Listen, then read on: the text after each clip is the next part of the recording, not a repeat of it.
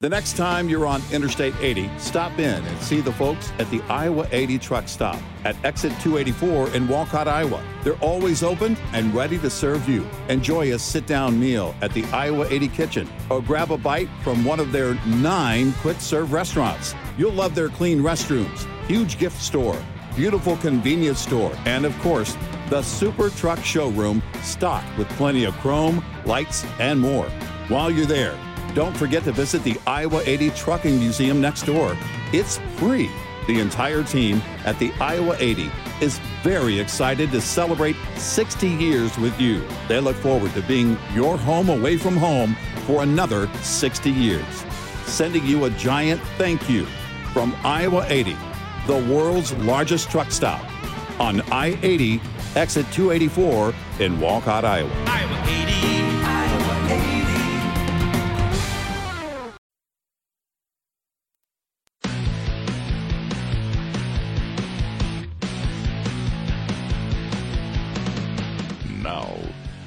Red Eye Radio.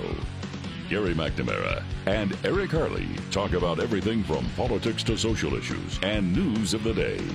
Whether you're up late or you're just starting your day, welcome to the show. From the Uniden America Studios, this is Red Eye Radio. Hello and welcome. He is Gary McNamara. I'm Eric Harley. Welcome to the very last official summertime show for Red Eye Radio.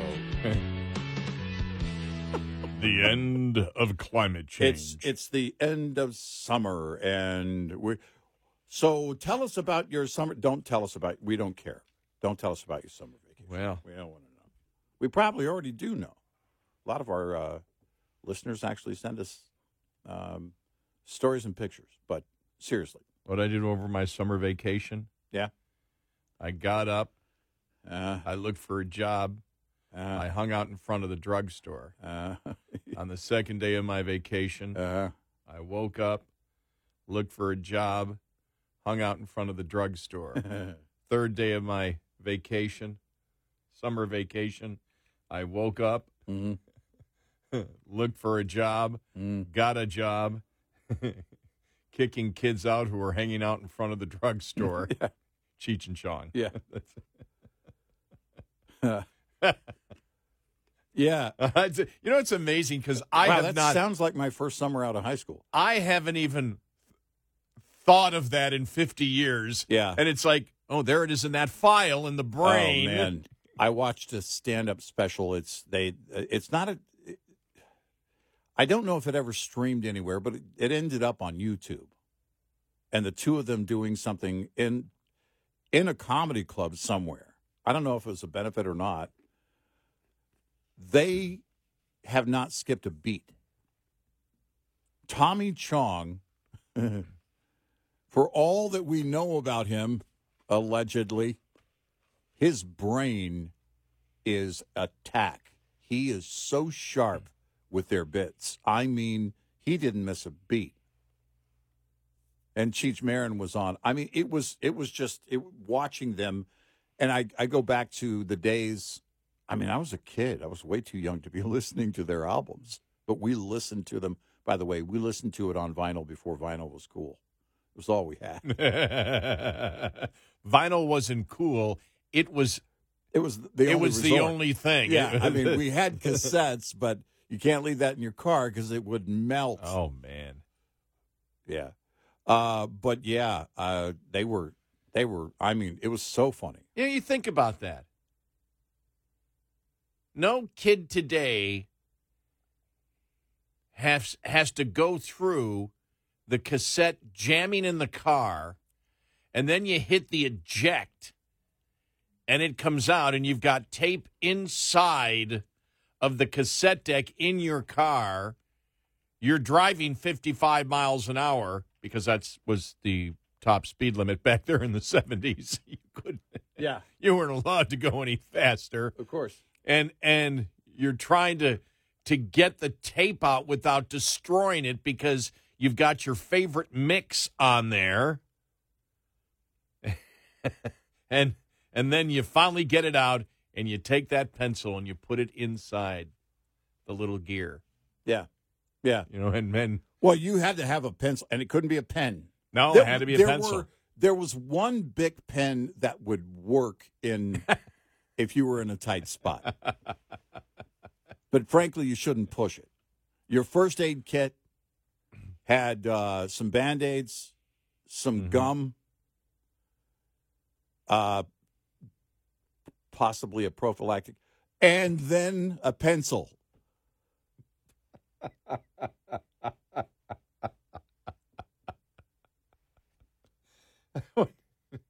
The pencil was Oh, a must. God. What? What oh, happened? Oh man, By the way, Sting said his new album, they're putting it on vinyl and cassette. And I don't think he was joking about the cassette thing. wow. Yeah. No, I don't want to deal with cassettes anymore. Well, yeah, Sorry. because we don't we don't have to. I also don't want to deal with CDs. Vinyl has a rich sound if you've got the right turntable. Yeah, it does. and my wife bought one for me. She uses it mainly, but she bought one for me. You know, uh, for a long time. Uh, it was a long time ago for a gift, um, and she uses. I've got it set up on the Bluetooth speakers, and we listen to anything and everything on vinyl that that we have, and we're, you know, we're building the collection again. There are a lot of things that like take us back, like certain Christmas albums, you know, from growing up and everything Mhm. and uh, and so it's just it, it really is about nostalgia, but but there is a rich sound to it. Um, I can't hear very well, so it doesn't really make a difference to me. But she loves it. One thing I, I would like to do because I have some records that never made it. You know, the bands were so obscure, and I still Hmm. have the records. And Yeah. I would like to, I would like to you know get the turntable that will put it on digital.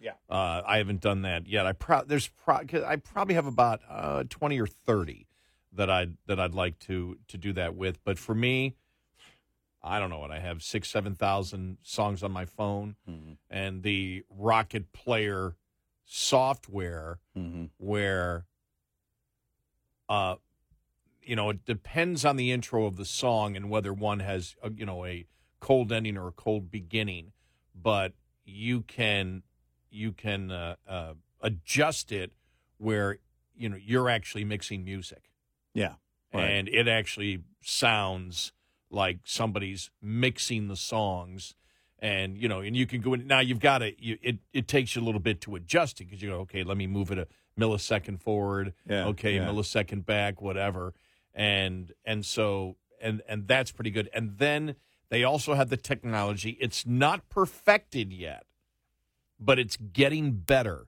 and it's where they've equalized the sounds between old C or the volumes between old CDs and new CDs. Yeah. because they're and and and digital. right. Yeah, And- yeah. and the- MP3s were bad about right that. and and the remastered stuff Mhm. you know uh too and so they actually have uh it's it's not a limiter like you have a radio station Mhm. you know which will take anything and and make the volumes equally but the technology and it's improving i've noticed with the with uh the software updates over the last couple of years Mm-hmm. i'll say wow that song is, isn't as low as it used to be so with that and uh, the fact that probably my hearing's going to even though i don't i've never recognized it at all in an, in any way for me it sounds fine Yeah, right. and and on my and on my Bose, you know, my especially my Bose Bluetooth speakers. Now I can put it through other speakers, but I have those 360 surround sound Mhm, Bluetooth speakers, and it's I mean it. It's it- interesting because I all of my music is all streaming. I have two different streaming services. And so I don't really download any music. I have my old Apple Music file. But you know, part of it was downloading stuff for grandkids, my youngest daughter. Uh I i- if I wanted I guess to carry I don't have an iPhone. I have a MacBook at home. Uh, but if I wanted to carry Apple Music with me, I could take my songs with me. Otherwise, I just stream everything on, on two different streaming services. And I've noticed, though, depending on the age of the of the music and whether or not it's been remastered, exactly what you just said. When MP3s first came out, when they hit, you know, the sound was just not. It wasn't great. yeah. And, you know, you and I and many people in our industry who over the years have listened to I don't know a ton of music with headphones on, and it's the only way now that I listen anyway. I mean, because a lot of the heavy stuff I don't want to play. I'm not looking to bother my neighbors or my dog or my wife or my kids, my grandkids. Actually, my kids and grandkids, uh, we share a lot of the, the same music, but you know, but it's in terms of taste.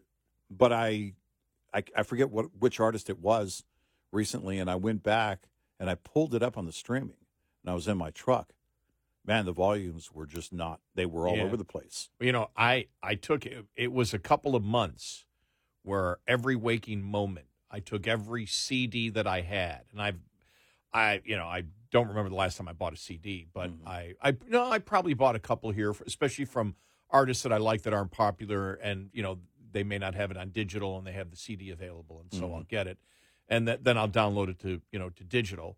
Uh, but I went through two months. I had over a thousand. I still have over a thousand CDs, Yeah, but I have crates the- filled yeah, with CDs. They're all they're all packed away. Yeah. Because once I put everything on digital, uh, and I don't buy a lot of music, but if I do new music, but if I do, I actually buy the music and then I put it on. Mm-hmm. I put it on. Everything is self-contained uh, uh, in there, and I've got all the different streaming services too, which is really great. And you know, when you have, you know, we always talk about our Red Eye Radio app, but you know, you've got the apps and things like that. So it really, that's the one thing for me. They've made it, you know, the smartphone today, and you really think about the technology that it took to get there from what we had just 15 years ago, even 10 years ago. Mm-hmm. And you think that everything is seamless now. You know, you've got this Oh, it is, smartphone yeah. and it just Yeah. does it does everything and people say, "Well, that's terribly expensive."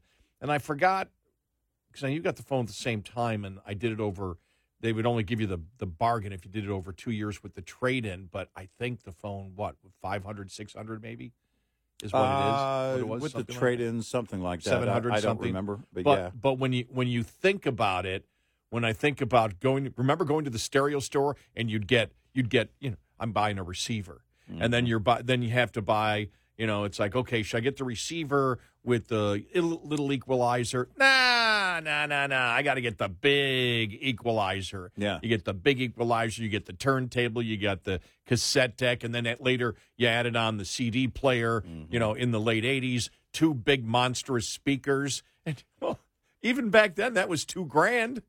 Oh yeah, And- Yeah, and- easy. Yeah, And so you think about that everything that you have in a phone today. And coming up, we're gonna we'll we'll play part of uh, Pete Buttigieg, who apparently doesn't understand the difference between technology, uh, uh, great and new technology in the marketplace versus using antiquated technology and subsidizing it Right. for electric vehicles. Right. He was called out on that. Yeah. Uh, that he was Right. that was that got lost yesterday. Pete Buttigieg uh, was before Congress, and they were blasting him. And Mm. He's completely right. clueless. No, he is He's clueless. just clueless. He, He doesn't absolutely He doesn't clueless. have any idea uh, about science or technology or electricity. He really doesn't. He's absolutely clueless. You Well- you could have taken a junior high student and put them in that Secretary of no, Transportation job. and that's not even that's really isn't hyperbole at all. No, Uh, it's not. It, it, it, it actually they would have uh, someone of that age, 12, 13 years old, would have figured it out, and he doesn't have the will to learn it, and it's just ridiculous. It really is. yeah. you So- know um and and the technology thing you know this this whole kick on uh the government mandates and and him sounding like he's reading from some kind of leftist hollywood you know movie script you know and he's you could tell because he was repeating these lines he thought was going to be his sound bites Oh. he thought it was going to go viral you're not that cool sorry you're lagging far behind And then we also have uh, this. Uh, I'd like to play this audio here. All right, what do you got? We have this Yeah, from yesterday. All How many people coming into this country illegally is enough for President Biden then? Say that last one. How many people come how many people illegally coming into the United States is enough for President don't- Biden's what do you- administration? enough for what? Five Okay, so you that that was one part where she just, uh, oh, what do you, what are you talking about? What do you mean? What- and then, I- I- then there's this with Pete Doocy. Thanks, Karine. So, what do you call it here at the White House when 10,000 people illegally cross the border in a single day? So what do you call it, Peter, when GOP puts forth a, s- a- a- wait, no, Ask no, no, no, no, no, no, no, you can't. Karine? I'm answering. Okay, we're gonna move You're on. answering no, no, no, no, no, no, no, Okay. no, no, no. We're moving on. We're Karine, moving. please. In the back. Now, you said you were Go ahead, stopping the in flow back. at the border. No, no. I tried to migrants- answer, Uh, Peter. I tried to answer the question. You stopped me. Let's go. Go. No, you didn't. No, you brought no, the you, question. you you you answering with a question isn't an answer. because he was responding to when she said we're stopping people at the border. Yeah, And he goes, right, then what do you call it when 10,000 cross the border in a single day? right. This is killing them right now. The border crisis is This is- really not good for And- the Democratic Party. And then you have this with Kathy Hochul, governor of New York. You ready for this? All right. All right, here we go. We have to let the word out that when you come to New York, we're not going to have more hotel rooms. We don't have capacity. So we have to also message properly that we're at our limit. If you're going to leave your country, go somewhere else. But the smarter thing is What type, wow, what type of hypocritical xenophobia is that? I say hypocritical because she's all for sanctuary cities. Right. But the xenophobia that is coming from Democrats today by their own standard. Yeah. Uh, We're talking about Democrats by their standard. Mm-hmm. The, the xenophobia, the hatred towards immigrants that's coming from Democrats today Well, by all the- their own standard, the absolute vile hatred of Democrats towards immigrants. Well, and New York of all places, Yeah. Boy, this is fun. it it was the doorway for immigration. Yep. How dare you? Did that sound genuine? Did mine? Mm. Okay. That's I got to hear it on vinyl first. 866 90 Red Eye. Did you know that up to half of all major engine failures are due to poor cooling system maintenance? That's a lot of downtime and can cost drivers big. You expect a lot from your engine, which is why the cooling system must be a part of your maintenance routine. Here's a tip to keep your cooling system in shape and your engine running smooth. Make sure the system is properly filled with coolant at every PM interval and during pre and post trip inspections. Underfilling the cooling system can cause corrosion and your engine to overheat. Coolant is also used to keep DEF tanks thawed in the winter. If you notice unusually low coolant levels, be sure to have your cooling system inspected by a professional technician. This report is brought to you by Shell Rotella. Shell Rotella, with advanced synthetic technology, is designed to help keep your rig running with more mileage and less maintenance. Lines open for your calls. 866 90 Red Eye on Red Eye Radio. And now for a segment called Just Something I've Noticed, brought to you by our friends at Motel 6. Just something I've noticed. Bargain hunting is back. I mean, bargain hunting's always been around. We always love a great deal, but man, everywhere you look, people are bargain hunting. You know, there's so many great ways to find great deals. Hey, I have a great find in your bargain hunting journey. Book online at motel6.com. Use the code CP Red Eye to get 15% off your stay at Motel 6 or Studio 6. With almost 1,500 locations across the country, there's almost always a Motel 6 or Studio 6 nearby, and truck parking is available at most locations. Enjoy a clean, comfortable room at a price that's a real bargain when you use the code CP Red Eye. That's the letters CP Red Eye, all one word, for 15% off your stay at motel6.com. That is a bargain. That's just something I've noticed. Brought to you by Motel 6. Afford Anything talks about how to avoid common pitfalls, how to refine your mental models, and how to think about how to think. Paula, while certainly you can mess up on a million dollars a year, it is far less likely than it is on $30,000 a year. Right. I would meet wonderful people that were struggling with a budget that was super tight. It was 100% you need to make more money. Make smarter choices and build a better life. Afford anything, wherever you listen.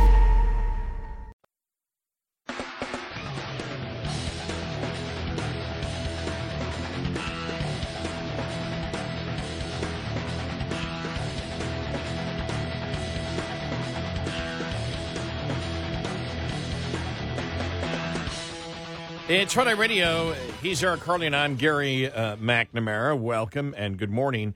Well, it's time for a, a slob elitism update. All right. Okay. What do you got? My button's not working. What do you got? Yeah, okay, good, good to good to have you on the show. Yeah, yeah. I, I, I listen to it sometimes.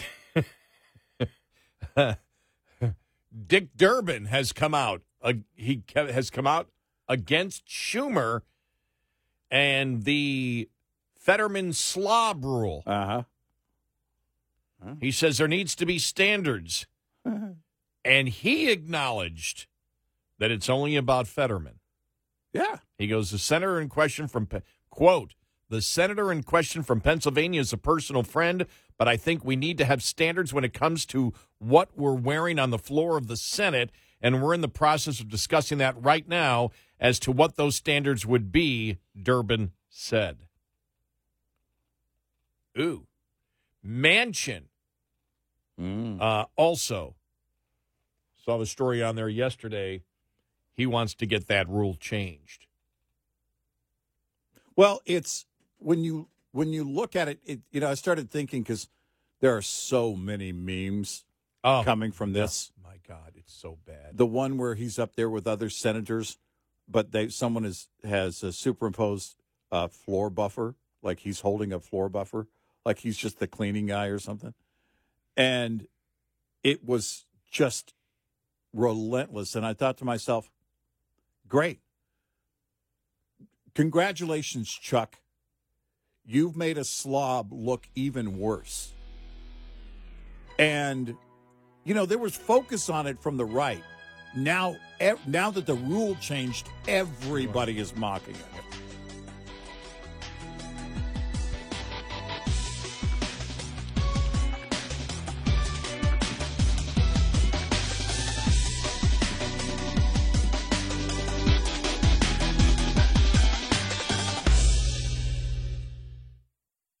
What's up, everyone? It's Reality Steve, your number one source for all things Bachelor Nation and reality TV. Every day, I'm giving you the behind the scenes juice and your info on all your Bachelor Nation stories and also interviewing some of your favorite reality stars. My name has been synonymous with spoilers, but I'm so much more than that. Give me a listen. The Reality Steve Podcast, part of the Believe Network. Just search B L E A V on YouTube or wherever you listen.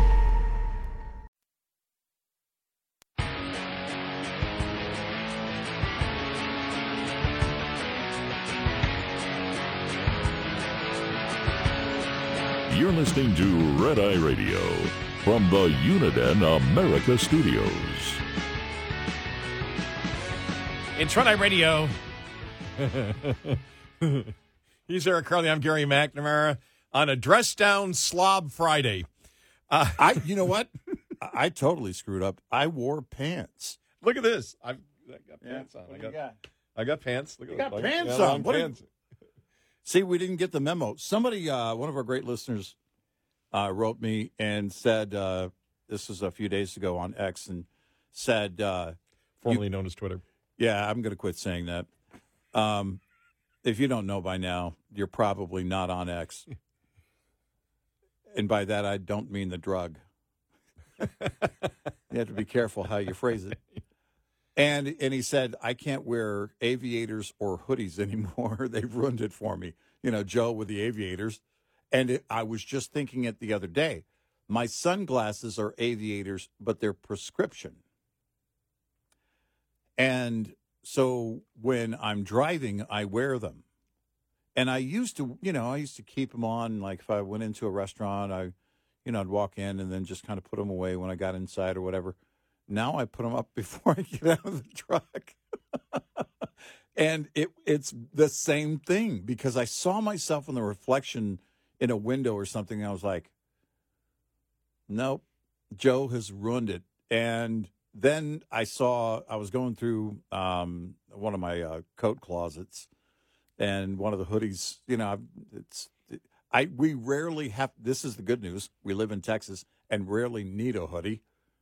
But it's I, I have to agree with the listener. I yeah I don't I'll feel like a slob if I put one on because of Fetterman. And and by the way, you know, kids and everybody's been wearing them for a long, long time, but they're not on the floor in the U.S. Senate. So, yesterday I'm I'm packing because at noon today I'm just flying in to uh, to Buffalo, and I'm back Yeah. Sunday morning. So I'm just flying, but I'm going to a concert on on Saturday night. Right. So I'm just and and I'll probably be at the driving range with my great nephew early on Saturday morning because Right. that's what we normally do. I'll pick him up. We go to the driving range, whatever, because it, I want to get him, and he wants to get into golf because he's so focused on you know basketball, mm-hmm. and it's like mm-hmm. you need something else. Mm-hmm. You know, you need to, and he, he, I, he wants to be a good golfer, but he expects that it should come like instantaneously. It's like right. Goes, I, I just can't hit it. I've been doing it for over 50 years. Yeah, you, yeah. You never master golf ever. And the better you get, the more your expectations are and the more frustrated you get. I know because I've been there. But uh, so it's going to be cold in the morning. The Mm-hmm. temperature now, when I, originally a couple days ago, they said it would probably be around 80. Now they're saying when I get in uh, later on today, it'll be about 76. That's Mm-hmm. fine. I can wear shorts for that and, and you know, t shirt because Mm-hmm. I'll be leaving here and I just a short drive to my dad's house, and it'll be five in the or four thirty to five in the afternoon, which means we'll be in the mid seventies. That's fine. We're supposed to get down into the fifties on Saturday, Yeah. and then uh, uh, you know Saturday morning, and then Saturday night when I'm at the show, and I'm like, what am I going to wear? I'm looking at stuff, looking at stuff. I'm looking for something that's light, you know, but will cover more. Well, I have this really thin hoodie, and I, I go, wow, I haven't worn this in a while. Let me see how it fits. I put it on. I've got shorts on. I'm looking in the mirror. I went, my God, I'm Fetterman. This could be a Halloween. I seriously, I looked at the first thing I thought of was like, I'm Fetterman here.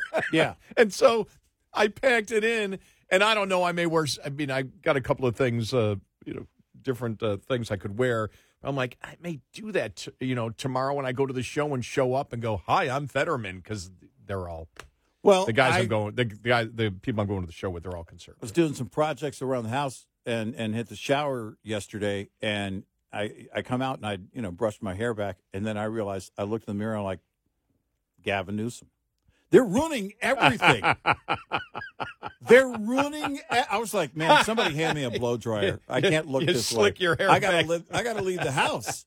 I can't look like Gavin Newsom.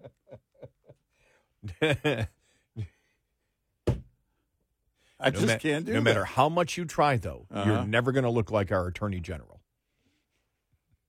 You're never going to look like Garland Uh, unless the hair gets really gray. Well, you- you know what's so funny? You said Attorney General, and you know what was going through my mind? What? Yellen, not Merrick Garland. because I was going to say, I might end up looking like Janet Yellen one day. Yeah. Yeah. She's kind of going for that Newt Gingrich look, right? I, am I wrong? I could be wrong. No. Maybe, maybe she's not. She, I, she, I mean, she might be. it's but- happening whether she is or not. But just uh, uh, further on now, the pushback even coming from Democrats on the uh, slob elitism of uh, of Chuck Schumer. Dick Durbin now is, is made it clear he's against what Schumer did. He said he doesn't know what Schumer was thinking when he approved the change, but he said he plans to speak uh, to Schumer about it. I can't understand exactly what he was thinking at that point, he said when asked why Schumer made the change. I want to give him the benefit of the doubt until I speak to him, but I think the Senate needs to act on this. Whoa. All right. Whoa. Wow. Durbin made his comments when asked to respond to criticism of the dress code change from the Washington Post editorial board. Wow. And other Senate Republican colleagues and Manchin too. The Washington Post editorial writers wrote, quote, one would have thought that with public trust in government waning, the Senate might want to avoid looking even a tiny bit uh, more like a high school cafeteria. I'm old enough to remember when conservatives were the only ones calling Fetterman a slob. the the influential hometown paper described the Senate floor as the most sacred place in the Capitol and noted that it was the setting for America's most consequential debates on war and peace, freedom and slavery, and now sloppiness. Until now, I added the until sloppiness, just so you know. Until now, senators are required to wear coats and ties or business attire, and those who didn't meet the standard had to vote from the cloakrooms just off the floor by sticking their heads into the chamber to vote yes or nay. Now, uh, it hasn't uh, ended uh, there. Uh, also reported uh, yesterday, Joe Manchin. Uh, Joe Manchin is circulating a proposal to reestablish the Senate's dress code. One person familiar with the resolution said it would essentially return. I signed it, said one senator who explained it would define what the dress code is. Wow. well, look, uh, it appears this isn't going to last long. Cornyn, John Cornyn said that there is a bipartisan group of senators who want to restore the Senate dress code. Well, we know that's true now. Calling it the Coalition of the Rational. I wouldn't go that far. Well, it's we, we asked the question what is Schumer trying to achieve? Because relaxing the dress code has nothing to do with Fetterman's physical or mental condition as a result of his stroke. No, does not. He is capable of getting dressed. He's capable of wearing suits. We've seen him do it. It is not a tremendous hardship. So we came to the conclusion, and no one's proven us wrong just yet, that there just might be something on Chuck Schumer that Fetterman has. and man, I am dying to know what that is. Because it doesn't it doesn't make doesn't any sense why you would do something It like this. fit. It doesn't If, if Fetterman Right. were If not it- able to walk, if he were not able, if he had limited use of his limbs, uh, and and and and that were very apparent, you would likely get more empathy from from individuals, and and you would also hear from Fetterman's camp. They probably would make a statement somewhere to the effect of, "Listen, uh, we want to thank uh, our colleagues in the Senate and the Senate Majority Leader for allowing this because here's what my day is like. That's not what is going on here. He's not physically limited to that extent. Because if he were, we would know about it. I know, You know, there are and- effects after uh, since his stroke. Those effects are have been very clear, as you mentioned yesterday. I think it was, and neither of us knew that. But in the Senate so far, he's missed more days than Dianne Feinstein. No, no. Second to missing. Oh, date. second to Feinstein. Okay, Second to and Feinstein. and so which I didn't even think he'd come anywhere close. Yeah. but because I, you know, I thought maybe Manchin stayed on his boat a lot. So there's a lot of only when only when he's being a maverick. yeah. when he's doing things that he swore he wouldn't do. Yeah. Um which is every day. But those are the things that you look for. Okay, if if we had seen that, a big press conference to bring empathy, right? That that would be the idea. Whether it was even if it weren't Fetterman's staffers or his family or him, the the the majority leader and other senators picture them on a stage in front of a microphone and listen this is this is important because uh, he he won the election and he is there to serve his constituents. He's there to serve his state. But this is a tremendous hardship for him every day, and we would like him to not have to worry about spending so much of that time there, but more time on the Senate floor. Even then, we would have a discussion about it because because a hoodie's harder to put on than a uh, a nice uh, golf shirt, polo shirt. yes, or any button-up shirt. Yeah. You know, I mean, because you got to get your head through. you're it, you're just you're just uh, Well- what you're again. The only thing, the only conclusion my mind jumps to is, what does he have on Chuck Schumer? Well, you know, the I I, I saw this. I I can't remember who wrote it, but it was like, why is Chuck Schumer treating Fetterman like a man child? Right.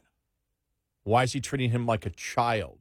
Because it doesn't, as we said, it's got nothing to do, uh, you know, with the because of the results of his stroke. Otherwise, that would have been the justification. Right. And nobody has said that at all. And so the other thing is why, and that's why the immediate criticism is, what is he a man child? Right. uh, does he have now what it, what it takes to be a senator? And and so you know it. There's been I don't know why Schumer did it. I mean, it's just it's because this thing is just the blowback is just huge uh, uh, on this because there was no reason to do it. And then the other, as we said, because the first thing you got from Democrats was, "Oh, you people on the right." You know, what does it matter as long as they're getting the job done? Well, it mattered to Schumer. It mattered to Schumer the first couple of days, and they lost that very quickly because it flew back in the wind like Right. a boomerang Because- to hit him. right. Because if if Schumer wasn't worried about it at all, then his staffers, uh, nobody else would have to abide by a dress code. Right. But everybody else does, except for it seems Fetterman. Yeah.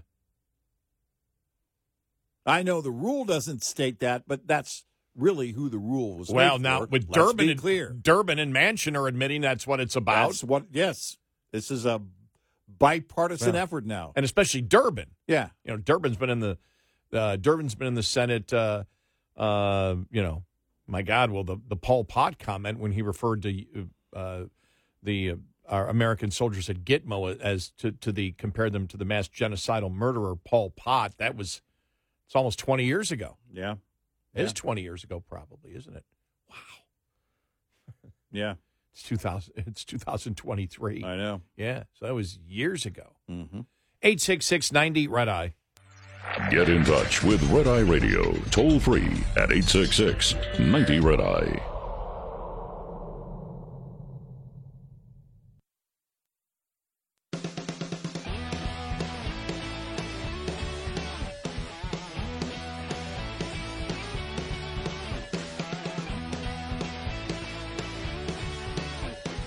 It's Red Radio. He's Eric Harley, and I'm Gary McNamara. Coming up on the top of uh, the uh, hour, new poll out. Majority of voters say Joe Biden committed a crime with Hunter Biden. Ah.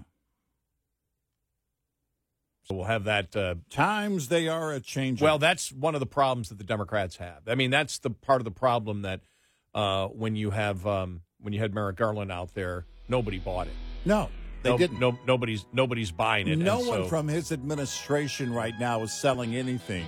The transportation secretary, the attorney general, none of them are able to sell this agenda.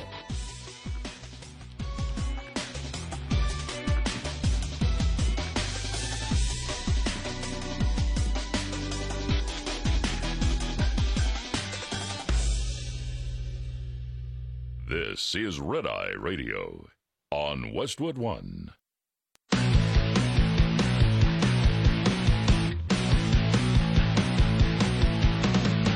Now, it's Red Eye Radio. Gary McNamara and Eric Harley talk about everything from politics to social issues and news of the day.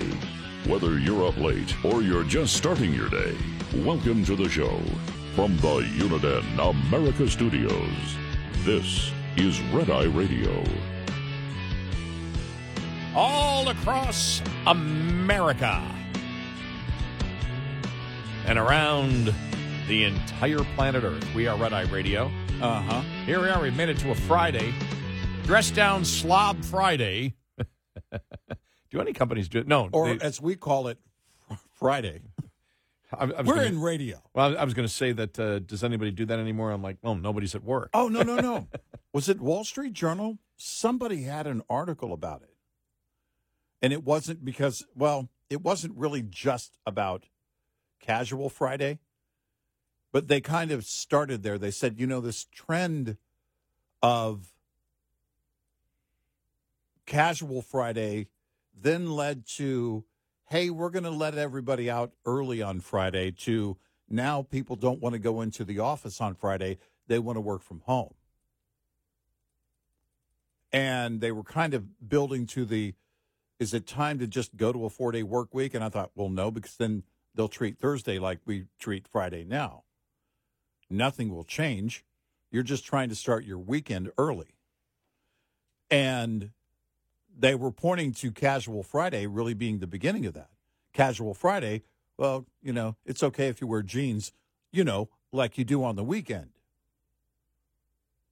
And then it was, well, we're going to, and there are still companies that are kind of going back and forth right now, even some of the tech companies that are going back and forth, fighting to keep talent on board. And that talent does not want to. There was another article today that I came across. I didn't get to finish it, but it was the number of people that are still quitting a job if their company is insisting they come into work in the office. And that article was interesting in correlating it with Casual Friday. And of course, now, Fetterman, Slob Monday, Slob Tuesday, Slob Wednesday. Wouldn't it be ironic if he dressed in a full three piece suit at home? I, I never now it was when I worked at the when I worked at the bank and I worked at the bank uh, when I was in college.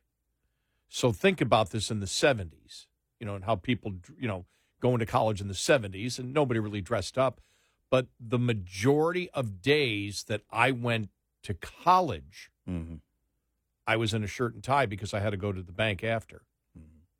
Because when I when I worked at the bank, I we I was a bill collector from. Uh, it was like you worked. Uh, we were the well, we were actually the main shift because the, the bill collectors that are home during the day, or the bill collectors working during the day, who's home? I mean, Yeah, now right, now everybody would be now everybody would be home, but back then, you know, nobody nobody was home, and so you were you were doing the bill collecting from four to nine at night, and then we worked Saturdays too. We work like a ten hour shift on uh, on uh, on on Saturdays. So, um, and you know, and but uh, you we had to wear. I don't think on Saturdays we did, but during the week, you know, you had a you know you always had to wear a shirt and tie and and a you know and a sport jacket. Yeah, sure. I never and am thinking because I started that job when I was 18. I don't think anybody even thought about it. Was just I remember thinking, in fact, having to dress up for work as a young person uh, made me feel great. Hmm. When I went to college, why in a shirt and tie? I work at a bank. It was mm-hmm. great. I mean, when you work at a bank, yeah. Mm-hmm. Really? Because nobody in college was working at a bank. Right.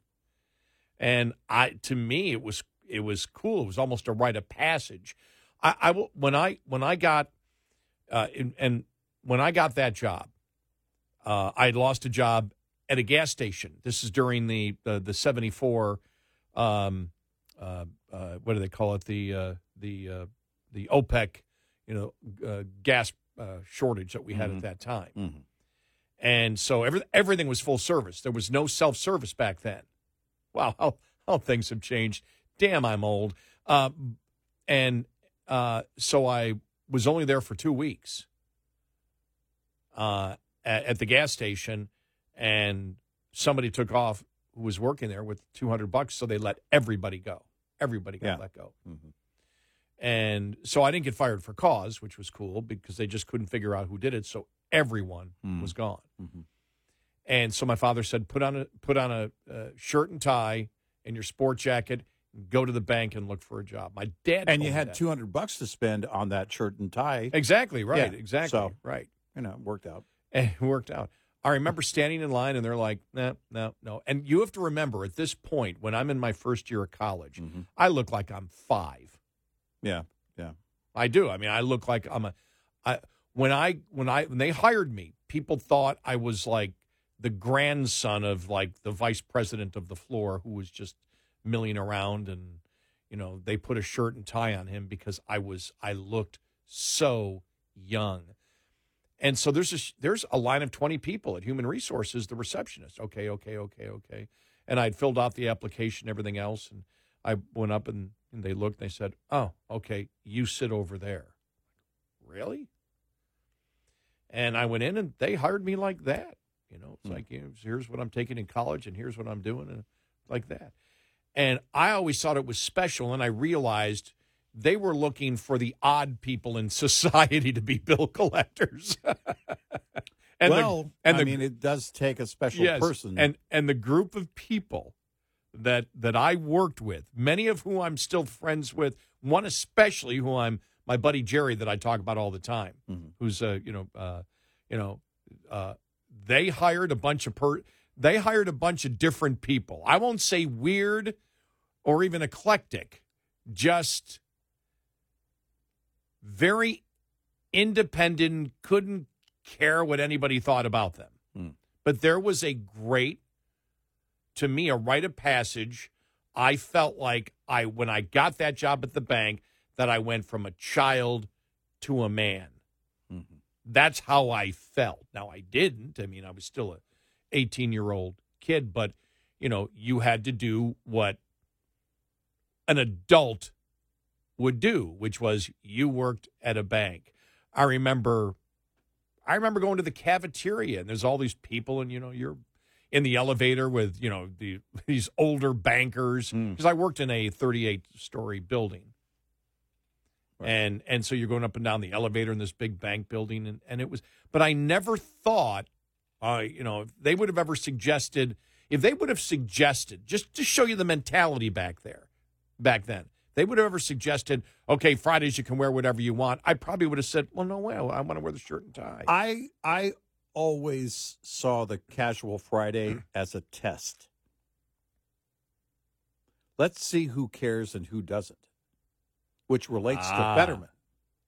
ah Let's see who is actually proud of how they look and proud of where they work and who isn't. That's exactly how I feel about this whole Fetterman thing. Go ahead, uh, relax the dress code. Fetterman's going to be the only one participating because he doesn't care. I don't know that he wants the gig.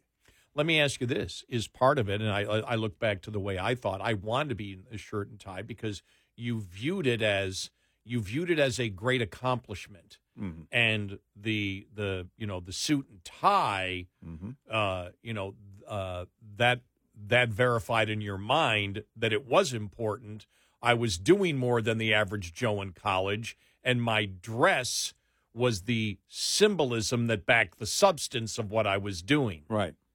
And now we know the and maybe part of it was ego Yeah, but yeah. if you want to talk about egos talk about the senate do they look at themselves and say look we're something special we can't dress like slobs whether Right. you're a democrat or a republican Right. let's go to steve in virginia steve welcome you're on red eye radio welcome to the show Hey, thank you, gentlemen, for having me. I, I swear uh, it's been such an evolution of my thinking in the minutes that I've been on hold. Um, first of all, I've been listening to you guys for a long, long time. Um, it's funny you mentioned the, the Yellen thing. I'm like, oh, they're right. Like, isn't Yellen? Uh, and then like the Dick Durbin days. Wow. Um, life goes by fast. Um, I never forget that they told us they were going to fundamentally transform the United States of America, and I think that was a pledge that they had that we didn't realize would take some time to come to fruition. Um, I, I, I'm uh, it, it, everything you just expressed about the pride of having your first job, especially in the in the white collar world. Um, I felt I, I have like 47 dress shirts up in my closet right now that I'll never wear again because I don't have to. Um, it used to be something to feel uh, pride and respect in what you did and where you went, and there was like the societal norm that um, you know really was something that we could all hold on to. It was uh, an achievement, a moment, an accomplishment. When you got to the Senate, you know that was something big and something important. You were there representing your constituents, you know, on the grand national sta- scale. Um, they've eroded all of it. Okay, Yeah. um, it's down to the point where you know um, they want us to not respect any of our institutions. Uh, j- just just like close your eyes for a minute and think about like the bizarro world that we live in. Okay, um, you know we we we literally have uh, you know a, a senator who uh, had a stroke. Okay, um, and talk about honor. That would have been a moment you backed out. Okay, that would have been a moment you walked away. You said, I, I, "I'm no longer fit to, you know, deliver the duty that you're entrusting me to." But we are in a world where we have Fetterman not just wanting to wear sweatshirts and you know uh, what do you call them basketball shorts. Okay, the guy can't complete sentences. Okay, look at look at Joe Biden. You know, it used to be uh, when you reach a certain age and you realized you were piecing out. Um, you know, you took the gracious route. You walked away. You know, we've got puppets. Uh, you know, in place uh, because of the sheer grip on power that they want. And then we also have like this throwaway of all the things that used to be fundamentally American. Um, know, the familial side of things, uh, a belief in in co- like a common good, in uh, a belief in in our ability to strive and go and do things that we we we can all accomplish anything we set our minds to. Now it's all victimhood.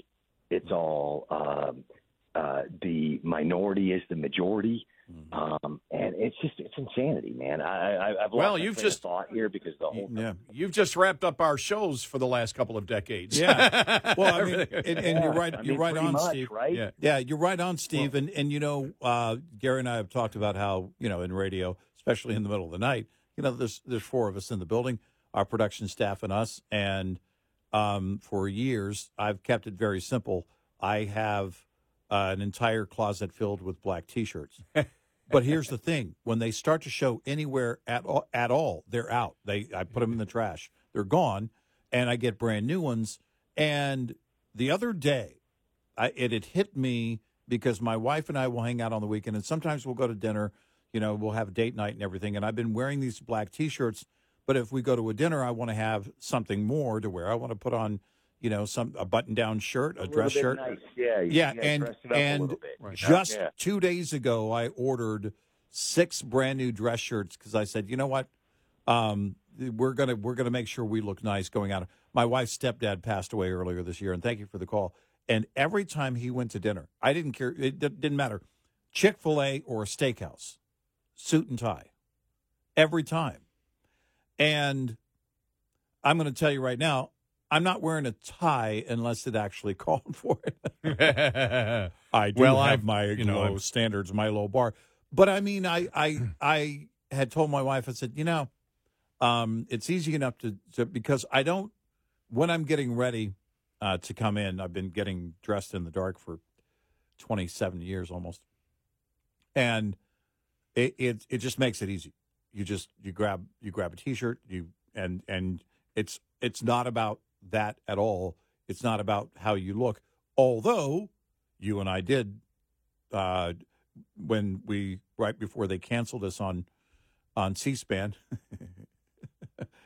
season one, episode one, we wore jackets. Yeah, we and, did, yeah. And and you know, and and this is you know right and, because and if and if anything uh, if uh, anything you have to do during the day you know if if we're if it's a sales oriented thing or or uh, when yeah, and again i when i used to work days it would probably be during the busy season three Mm. speeches lunches a week you're Mhm. always you know wearing a sport coat and tie the interesting thing is though i went from that in college to after college being in you know radio for a year and then getting out and then couldn't find anything and end up doing what my family did and that's when i talk about where you know i was a because we had talked you know unions and the uaw uh, i was a machinist and you know was a united or united steel worker and then or first International Association of Machinists and Aerospace Workers, and then uh, uh, United Steelworker for two different companies.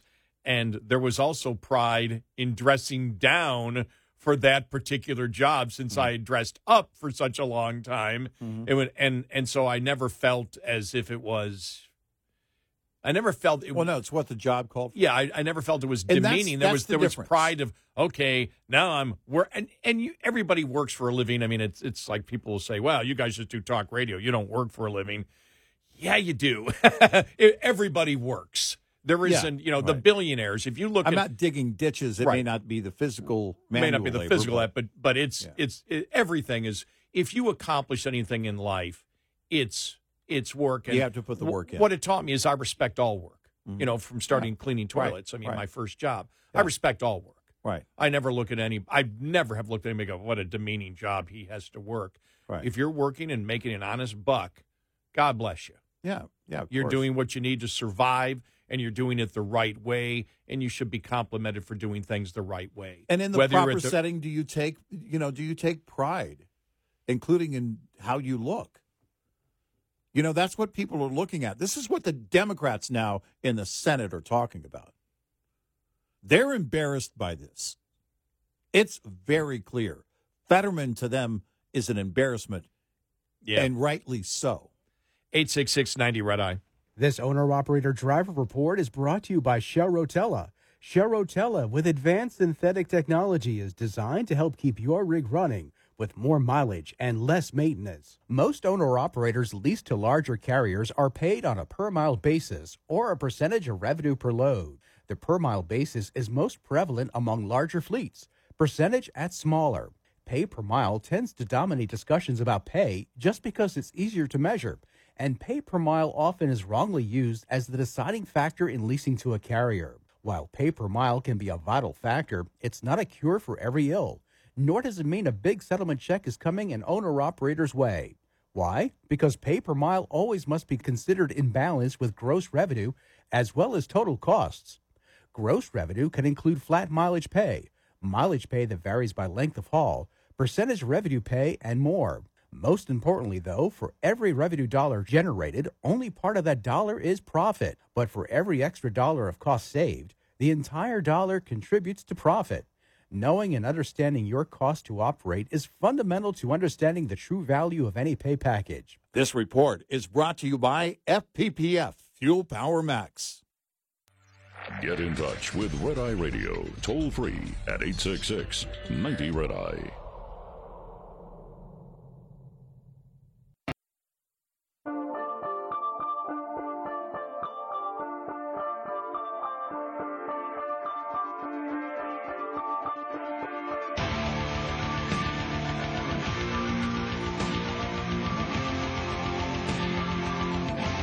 It's Red Eye Radio. He is Eric Harley, and I'm Gary McNamara. Okay, new polling out. And this is the problem the Democrats have. It's a problem that Merrick Garland has. It's a problem that Joe Biden has. It's a problem that the Democrats in general has. It's a problem that the media has because uh, if you if you look at the way that they've covered, you know, the entire uh, uh, Biden dilemma, Mhm. Yeah. scandal, whatever, it's as if we're going to hide this and then, you know, nobody really knows what's going on. But the fact is, they haven't been able to hide it from the public. We'll get to what the polls say next.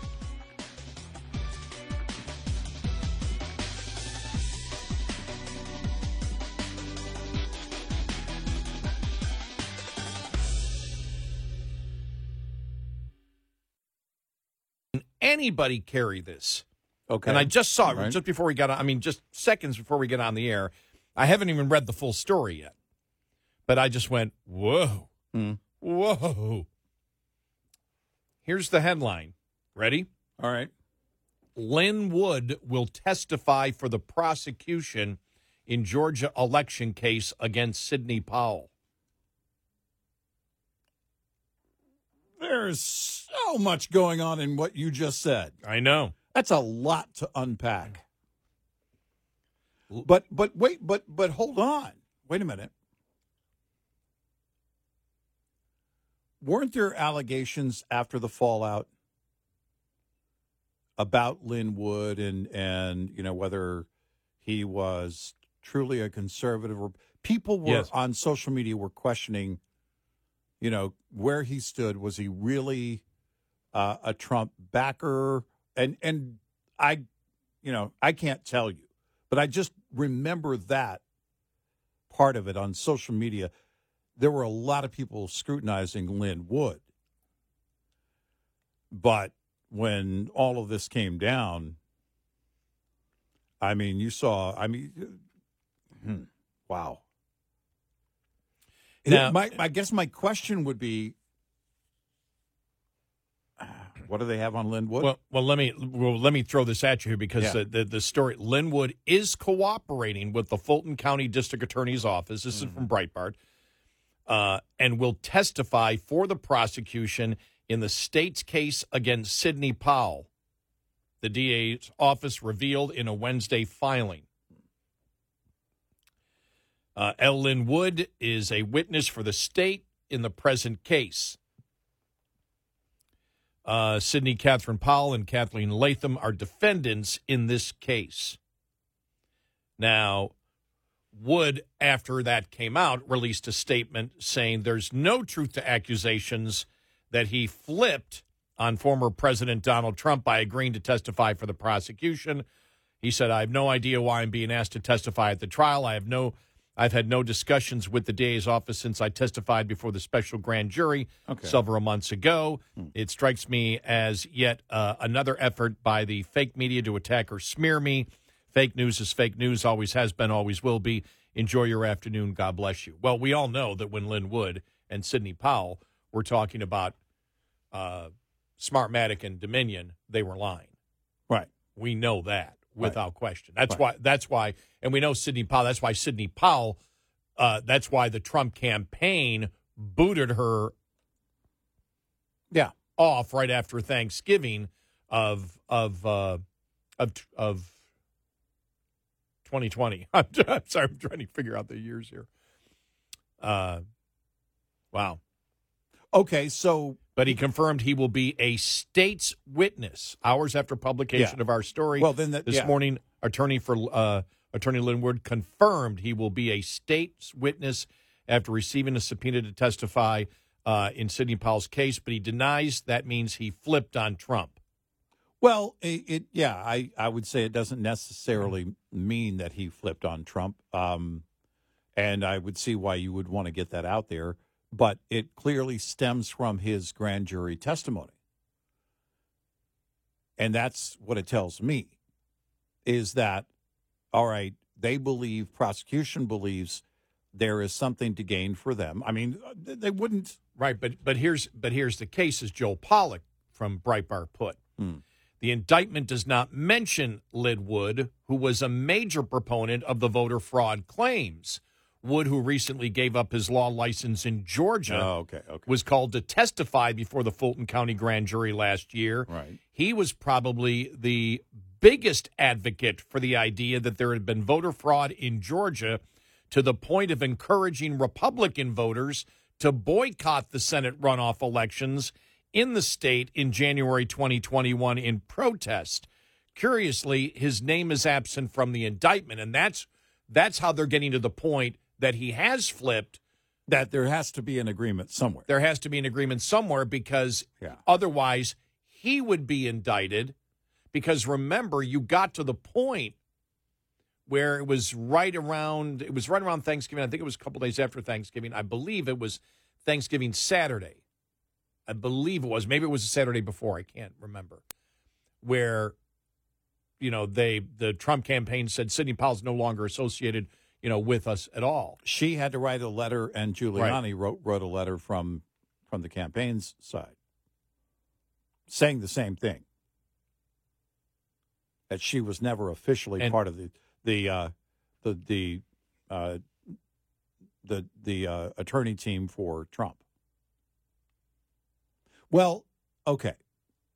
And so that's I think that's where it's coming out. Well, because the the question would be because after after Sidney Powell was out of it, Mm-hmm. Lin Wood was pounding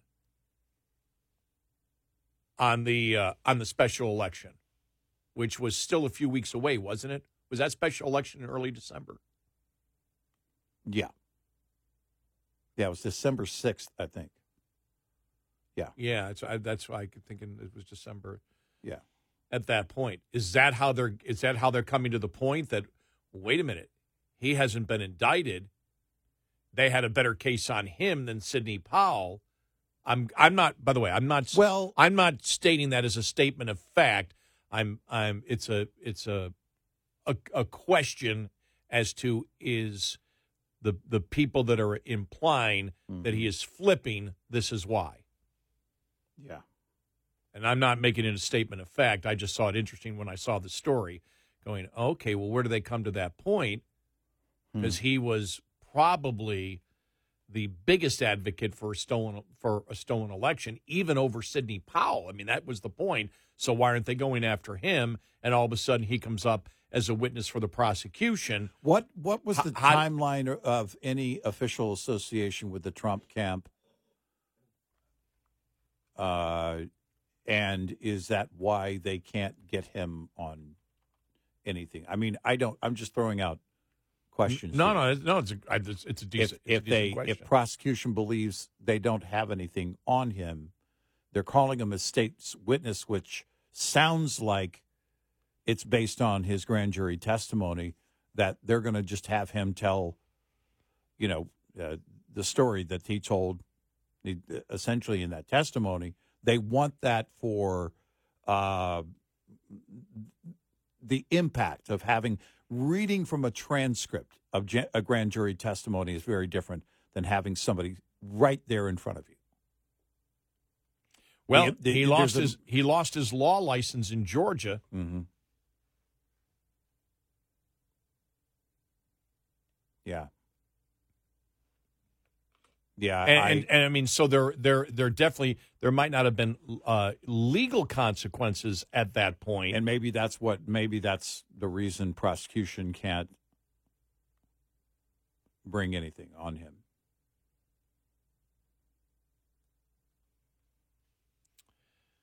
Uh, it's let me see here. Trying to think. Uh, it says while litigating on Trump's behalf. Mm-hmm.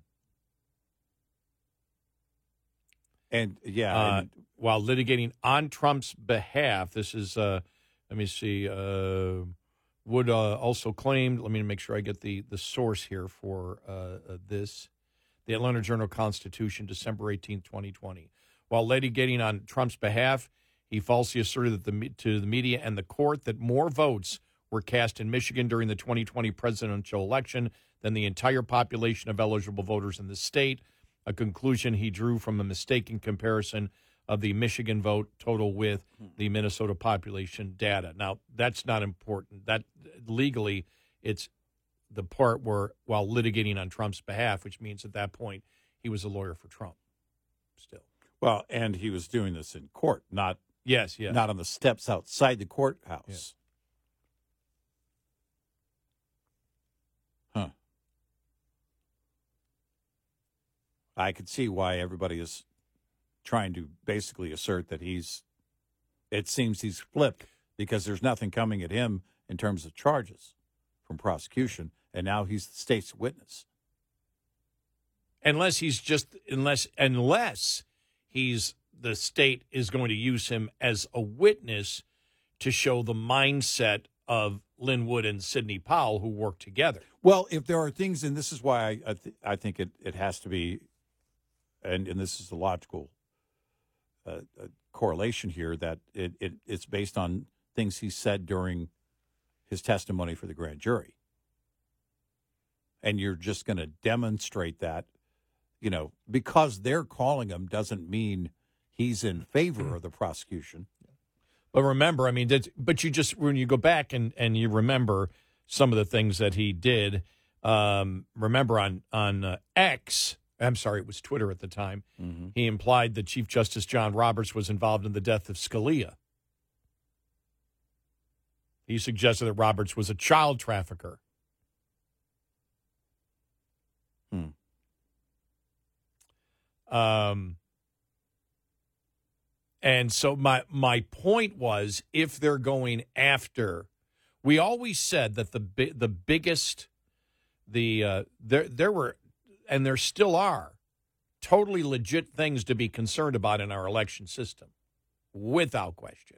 Oh, yeah, we've sure. talked about it. Where they screwed themselves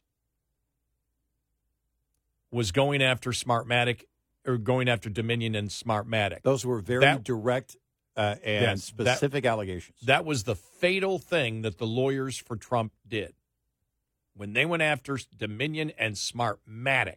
Even if they wanted to go after them and and and position it this way, we would like uh, for these software companies to be compelled uh, to disclose methodology after the election, methodology, and also results and any uh, anomalies and all of those, so that we can look into it. We can investigate if the the software was working as it should have been. If you're talking about that, you're not making a direct allegation.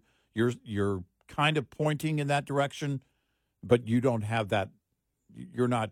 It's not the same liability because you're just simply you're not making a claim directly as they did, and they did it repeatedly.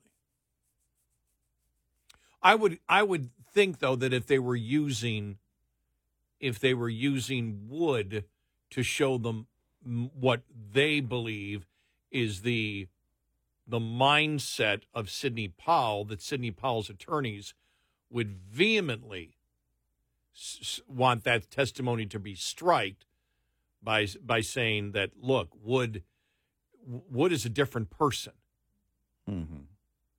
and you know you can't get in unless he's going to say all these things that I thought she thought too. Well, y- yeah, because you probably can't. That's not going to. They could object to that, and and likely that would not stand. Um, so Because otherwise, you, what would- you will? why do would is they- You'll say. You'll say. At any point, did she say to you? Did she convey any thought that was different than what she was saying in public or in court? Yeah. Well, you know the the the thing is, I mean, I, I've I've always been I've always been. I know this is changing the topic a little, bit, but this is something I've never got an answer to, uh, and I probably never will. But the support of Trump supporters to Tucker Carlson, who absolutely, absolutely was blistering that Trump was out of his mind with everything. I mean that that was coming. Uh, that's not me saying it. That Trump Tucker Carlson. That was the testimony for the lawsuit against Dominion. Mm-hmm. And he said, "Well, I was really angry and emotional at that point." And the it seems like the majority of Trump supporters, because when he got fired from Fox, went, "This is this is abysmal." Well, he said the guy that you support was completely out of his mind. Mm-hmm. He said it, mm-hmm. and they're like, "We love Tucker Carlson." It's like, I, I've never been able to, in my mind, figure out what connects the logical dots of that one to a Trump supporter to support of Tucker Carlson after all that information came out. Because you and I both said, well, okay, if Fox ends up firing him, uh, the Trump supporters aren't going to care. And it was huge from Trump supporters when he mm-hmm. got when he got mm-hmm. let go from Fox. Mm-hmm. Yeah. And he and was look at the interview There- that I- got like the interview that he did with Trump on X got like nine trillion views. Yeah. Everybody's like, Tucker Carlson, yeah, yeah, yeah, Mm-hmm. yeah, yeah. Well, he, he, he is the one that was really the most, when you look, go back and look at those emails and text, he was the most vicious against Trump. And it's like, didn't matter. Right. Well, no, I mean, you know, he comes out and he says, uh, heat of the moment, it was the heat of the moment, and, and blah, blah, blah. I was angry and blah, Yeah. blah, blah. You know, and I guess is all is forgiven. Eight six six ninety Red Eye. Coming up, more with Gary McNamara and Eric Harley. It's Red Eye Radio.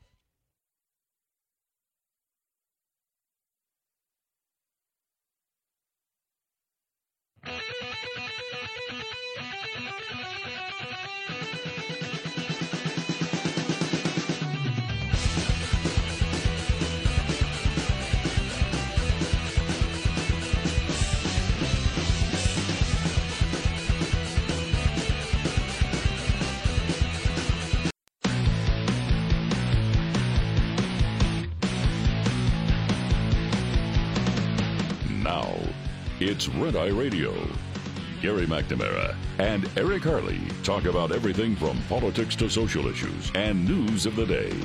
Whether you're up late or you're just starting your day, welcome to the show. From the Uniden America Studios, this is Red Eye Radio.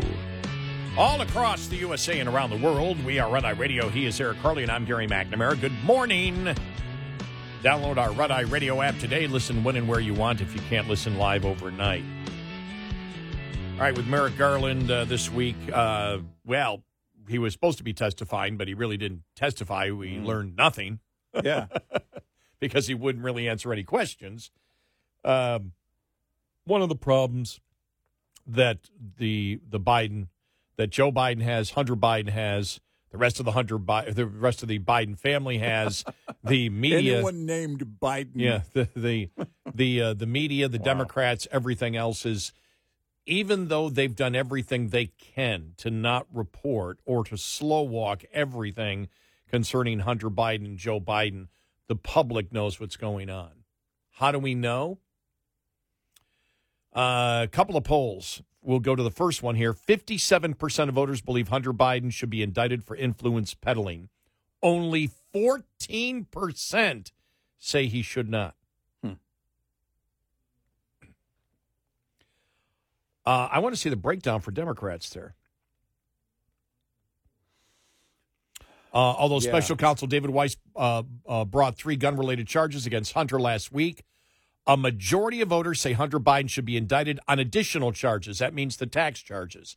And right. look, we told you from the very, very beginning there's two things. We can be partisan about almost anything. There's one thing that still cuts through partisanship Mm-hmm. to a degree. I won't say cuts through fully, but, but to a degree. One is evading and not paying your taxes. Two, influence peddling slash bribes of a politician. Mm-hmm. Uh, the poll asked voters. Federal prosecutors are also reportedly investigating Hunter Biden's foreign business deals, uh, which have drawn uh, in, ac- accusations of influence peddling. Do you think Hunter Biden should be indicted for such deals? 57% of independents, 87% of Republicans, hmm. 29% of Democrats think Hunter Biden should be indicted for influence peddling. Only 15% of voters are unsure, or 14%. Yeah, 14, 15, including 34% of independents, 10% of Republicans, 45% of Democrats.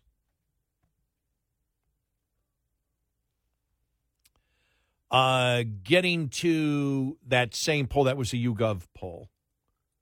Uh, the YouGov poll. N- now, the majority of voters in that Yahoo YouGov poll believe that President Joe Biden committed a crime with Hunter Biden. Hmm. While Republicans have long accused Biden and his family of running a very organized crime ring, a majority of voters, 51%, believe Joe Biden committed a crime with Hunter Biden. 36% say he did not. 54% of independent voters say Joe Biden committed a crime. Only 24% say he did not. That's a 30 point margin of independence.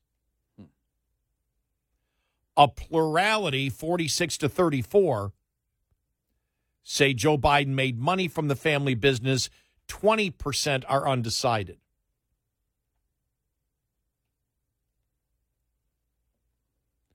Seventy-four percent believe Hunter Biden committed a crime. Only nine percent said he did not commit a crime. Remember, the vast majority of the coverage so far, it's only been a couple of really, you know, really uh, a couple of months where, you know, eh, probably four or five months where really the focus has been on Joe Biden. Yeah, when you right. think about it, because it was when Republicans got in, but it was really about four months ago when they started, you know, coming up with, you know, and explaining to the public actually what was going on. Right. But for the the Hunter Biden, it's a slam dunk. Uh, Comer was on Fox News on uh, on Wednesday and said we believe that this was a very organized crime ring because of the way the money was dispersed to the LLCs and the shell companies, and the way the money was dispersed to uh, various Biden members. A majority, fifty percent, of voters believe Joe Biden and his family are corrupt. Only 39%, that's why it's a majority, only 39% of voters claim they are not corrupt. Let me ask you this Do the majority of voters know about the LLCs and the bank accounts?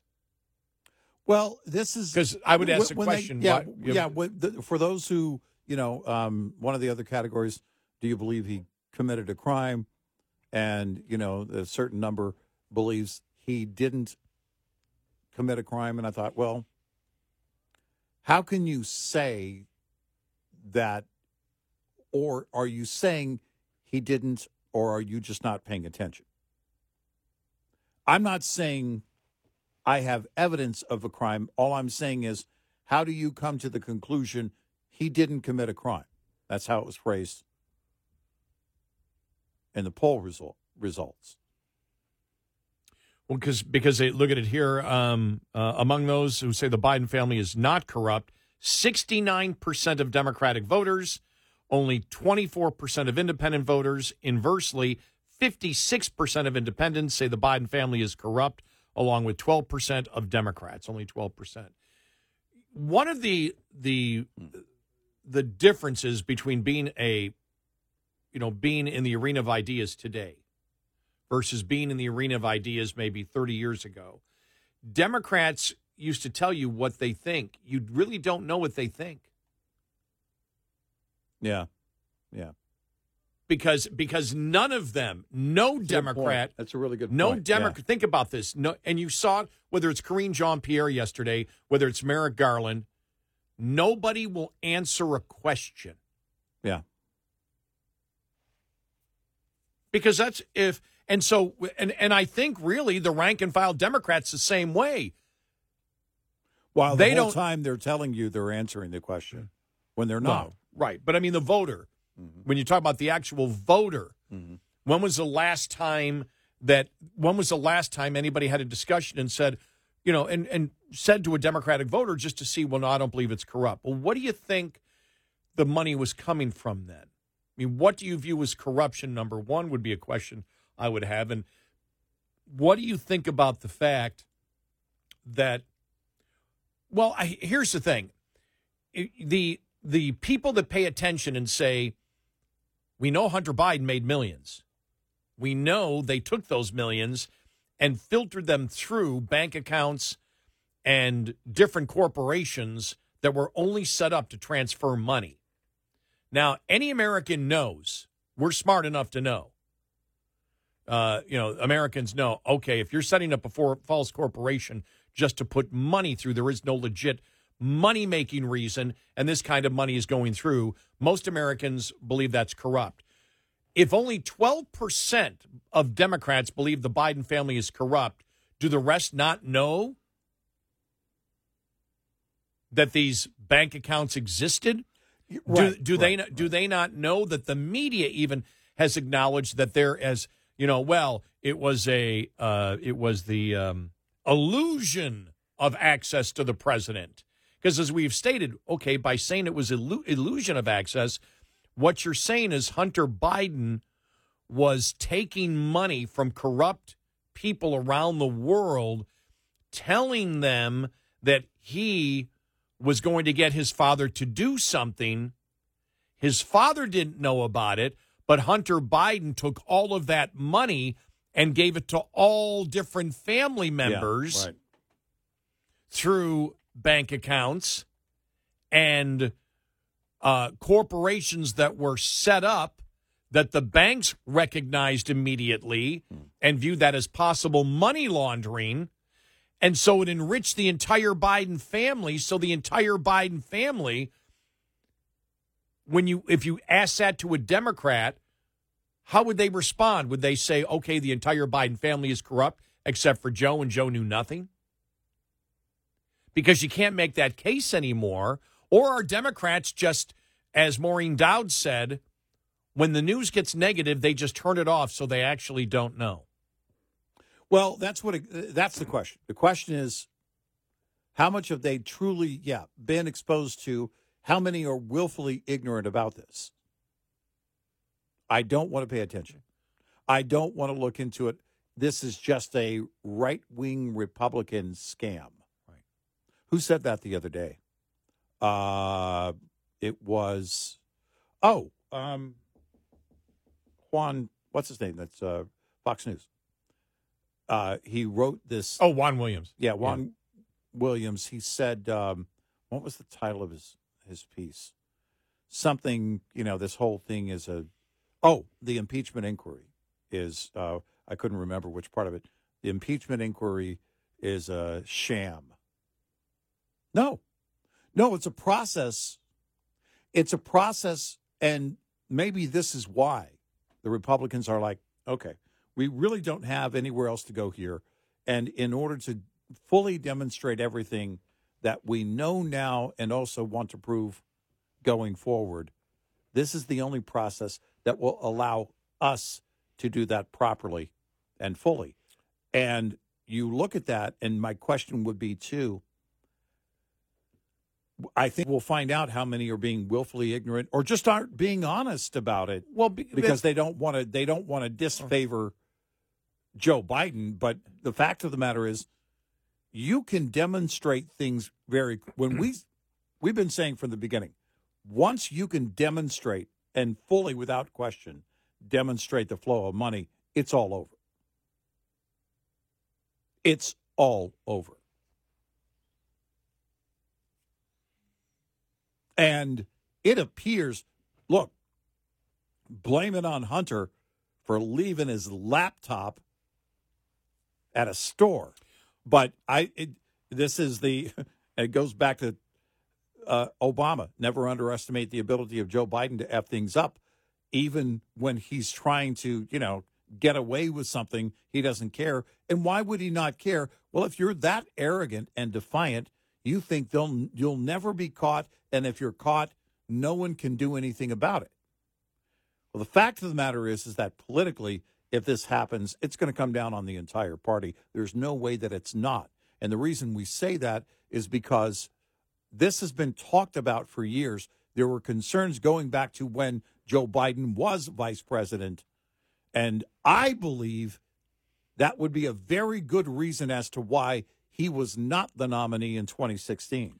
Uh, I, I guess you know, looking just at the voter now, not not not the media, whatever. It, and I think it's a legit question that, and and and I think it's a legit observation that Democrat voters don't talk anymore.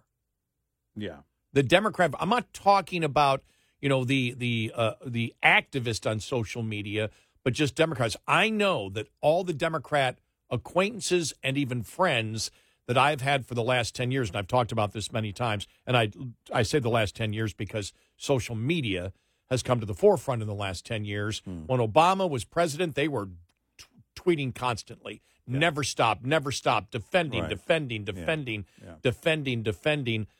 And about, and this was way before the whole Elon, Elon Musk thing, they disappeared. Hmm. The activists didn't, but they disappeared completely. And the majority of people that I'm talking about actually weren't on Twitter, they were on Facebook back then. And they were active, and they've all gone completely quiet. And so I'm always, uh, it's, it's always interesting. For example, how many Democratic voters? I mean, before they do the polls, they should ask, have you been following what's been going on? What do you think? You know, when you hear that the Biden family set up fake corporations that money went through to nine different Biden family members, do you view that as corrupt or is there a legitimate reason for it? Because how many Democrats know it? Right. Because if you confront them on that fact, then they sound like, okay, we know, then they're not willfully ignorant. It's just you're putting the evidence before them. And, you know, they're saying, well, to hell with it. We don't care whether they're corrupt. Yeah, they're and there's lying. a and there's a Yeah, right, difference. right. It's like how many Democrats actually know than on the whole Russia collusion thing that went on for over three years that Hillary Clinton uh, set up Donald Trump. How many Democrats actually know that?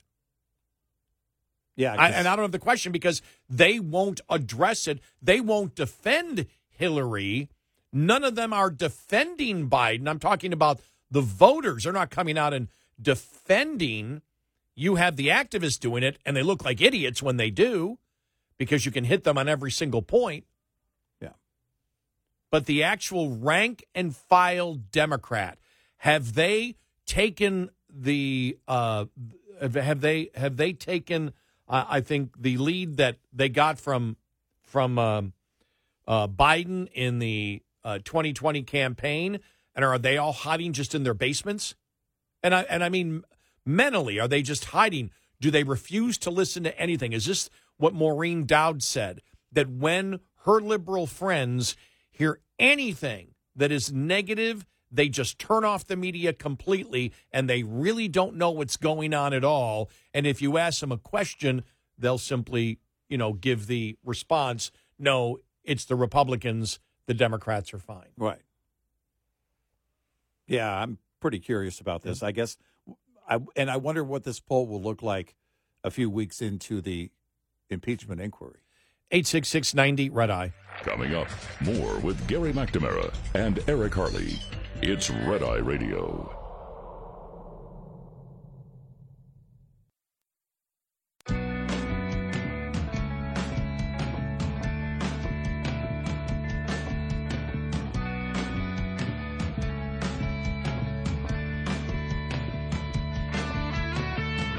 It's Red Eye Radio. He's Eric Harley, and I'm Gary McNamara. Now, with independence, when you see that, when you see the difference there, and there's, we're talking 30, 30, 30 to 35 point differences from the people that believe, the independents that believe the Biden family and Joe Biden and Hunter Biden is, is corrupt uh, versus those that, that, uh, that don't.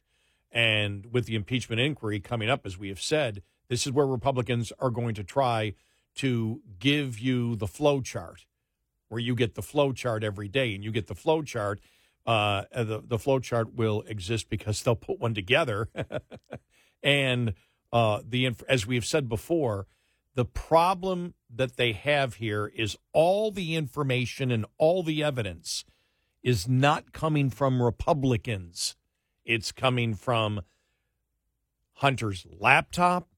It's coming from the associates of Hunter Biden and Joe Biden uh, in the businesses that Hunter was involved in, and it's coming from bank records, from the Treasury Department, from the banks that were suspicious, put out suspicious activity reports because they feared mon- money laundering or other type of white collar irregularities were going on. That's the problem that the Bidens have. Willful ignorance for some can stand forever.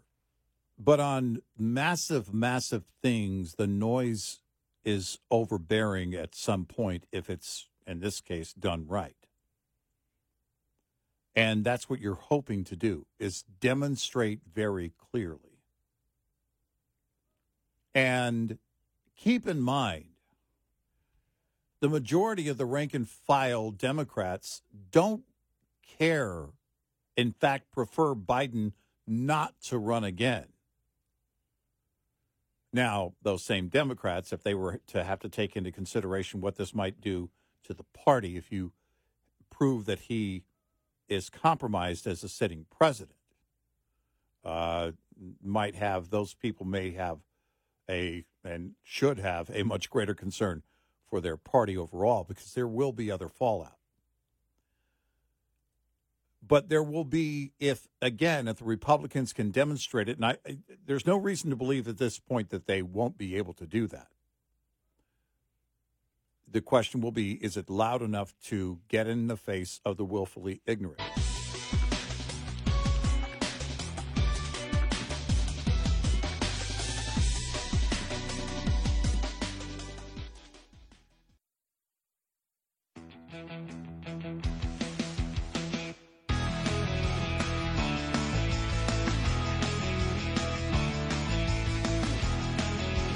Listening to Red Eye Radio from the Uniden America Studios. And he's Eric Harley, and I'm Gary McNamara. Good morning. Download our app today and our Red Eye Radio app and listen when and where you want. And thank you. Dad, now Dad's 97. I'm, gonna- I'm going to see him later on today. And uh, he asked me yesterday, he said, So you still do that red eye thing? Like, oh, and I went, and I went, Oh no. You know, because you always, when your father's 97 years old, you're always wondering uh, about his cognitive state. And it wasn't that. He was just saying, you know, is the show still called Red Eye? That's all he was asking. I'm like, R- right. yeah, yeah, oh, yes, yes, yes, we're Red Eye. Said, oh. It was, it was so funny. He's like, uh, and I said, oh, so you're not asking if I still do the show? And he goes, I just wondered if that's still the name. I go, yeah, that's still the name. It's Yeah, yeah, So- good. Uh, for now, it is, and it's been. I was going to say, uh, I was thinking earlier, uh, coming in. It'll be twelve years in January that we've been doing Red Eye. Red Eye, yeah. You and I've been together Eighteen years, and a 18 few years. months. Uh, yeah, 18 years, and a few Mhm. months. Yeah, and twelve of that almost doing Red Eye. Uh-huh. Crazy, Can I- crazy. can I do another 12, you think? I think so. I, you know, it's, you know, what's weird is, is that, you know, you, you think about, you're supposed, well, you're supposed to be thinking about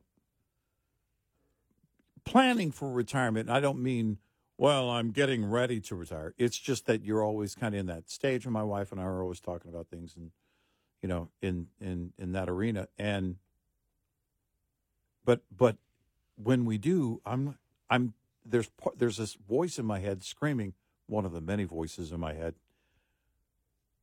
But no, no, but I don't want. It's because I feel like I would be dragged away from, you know, doing what we do. And I can't imagine not wanting to do it or wanting to retire full time and just make having to make that decision. Okay, it's you know going. to It's time to move on. And I'm now ten- there will and, and, there and will I, be a time. and I'm 10 years older than you. Mm-hmm. you are. But that thought and my normal retirement age was uh, let me see. That would have been 66 years and 2 months, right? Yeah, that's what it was. So almost 2 years ago. Mm-hmm. My goal was 59 and a half, and that would be uh, almost almost two years from now. And and whenever I But- talk but uh, yeah. but I, you know, I had that, you know, in my mind for many years, saying, okay, this is going to be my goal, and I've reached goals in other ways, but then it's like, but no, but no, I, that voice in my head, but but but but. And I and I think that's what it comes down to. You know, you, you talk about your dad. My dad is ninety, and we always have a. It inevitably turns into a talk show. And if there are other people, if I have, if my siblings and others are at the house, at their house with me, you you realize they're kind of putting up with it. You know, everybody's looking at their phone and everything. And Dad and I are just talking current events like a talk show, and you know, and everybody else is like, "Mm." and it's you know, my dad, your dad is a uh, is a, a an engineer. He's got an engineer's mind. My dad is a an investigator, and he's got an investigator's mind. It's you know, so these are two people that are very uh, similar in that their minds are very curious about how things work or how things happened, and you know, I get that from my father. Uh, I, and I, I'm also, you know, having learned, you know, some basic things as a layman, just the basics of engineering. kind of the same thing there too about how things work, and also from you know being the the the son of a lifelong military police officer and someone who taught law enforcement and criminal investigation, I inherited that curiosity about how things happened. Um, and when when anything goes down, just ask my children or grandchildren. and and those are you know, to me, I had I read something not too long ago. It was a couple of weeks ago. It was actually while we were on vacation, and they and it was one of these articles that seemed like one I was going to giggle at. Ten things you can do, uh, you know, that will kind of help uh, keep your mind going as you age, right? And one of them was crochet. What? And I thought, well, don't don't give me large needles Yeah. ever. That's just I, because it's I'm it wouldn't be it wouldn't be safe for others. But what it it it also was about reading. It was also about having conversations with with other people, basically engaging the mind. But I would add to it, be curious about things. Um, you know, start your day. Uh, you know, get a little exercise, get up, get the blood going, uh, if you're able, and then from there, engage in certain things. Now, my mom will sit in front of Fox News, and you can't say a word if, if you know, if they're if they're on, um, if anybody's on the air, if it's not a commercial break. Uh, and so she kind of engages that w- that way, and then she comes to me with a hundred questions about why things happened or why why they're saying this about so and so. And you you think about how that how the brain works as as we age. There are things you that you learn that just become because you've been through it so often. Um, it it can be the thirty thousand hour thing. Doing something for thirty thousand hours, um, whether it's something that you practice or a career, but it, but it's also the 30,000 hours of, of life, you know, that once you've been around long enough, you're going to know some things. And I always look at it as, well, yeah, but I need to learn more. I didn't go to college. I started radio right out of high school. And I don't miss going to college. But I'm always curious to learn. And that could have changed things when I was 18, maybe. I, I, I don't know. But I know that I'm always wanting, to, I'm always curious. I'm always wanting to learn. And I, I just don't see a time when that won't be the case. Yeah. God willing, uh, as long as, you know, my Well, that- mind is. and that's right. that's the same thing for uh, for me and and the being the elder statesman of, of, hey, of you're red the eye one that wears shorts in this studio. of, of red eye by Mr. Mr. Fetterman. the the as the Fetterman statesman of the of, of red eye.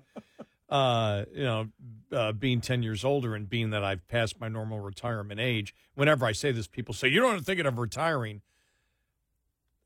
I, I you well, you know that thought that thought entered my mind when I was around fifty. Yeah. And the thought was, wow, when I get to be 65 or whatever the retirement age was for me was 66 in two years, Mhm. you know, it was like, okay, it's going to be great because I'm going to golf every day. And then, you know, during the wintertime, I'll go up and visit my family and I'll spend January skiing every day. Yeah. I Right. can't do that. Right. I can't golf every day, and I can't. Well, now I can. yeah. I can work out every day, but I work out every day so I can golf. but but it's like Yeah, yeah, yeah. I, it, I can't do it. But I know that there's one thing that would make me retire, Mhm. and that is if I uh, lose the when I when I know that my brain is slowing down because one thing, and I'm sure it's the thirty thousand hour thing that David Lee Roth, you know, as he stated one time that, you know, why can you do something every day and it's used to be a lot of work and it's no longer work because of the repetition. You've done it so many times, mm-hmm. and it's not enough for me just to read. Mm-hmm. I have to organize it and blurt it out. And the one thing that would make me retire is if I felt that I lost that little, um, and it might come across as like the Jim Jordan manic part of me where you've got so many thoughts going through your head and you're blurting them out. You don't do it all the time, but you're thinking so quickly and your mind is processing those thoughts.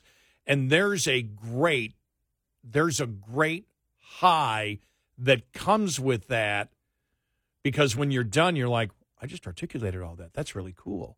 It's not an ego thing like I'm great. It was like, how did I do? It's more a wonder, how did I do that? Because I couldn't do that 20 years ago. And and so it becomes addicting. And to me, it's almost like I'm a long term addict of talk radio. and there's hmm. just, I'm not giving up this addiction. And so the only thing that would make me do it is if the addiction was not pleasurable anymore. Well, and and you know that's what it comes down to is, is also the practice. Um, you know, I I was uh, watching an interview with Sting recently, and he, he talked about practice. He said it doesn't matter how long you've been doing it; you have to keep practicing. And someone else wrote the same thing. If you stop doing it, then it will that skill and also the enjoyment from it because we actually there is a chemical in the brain from accomplishing something.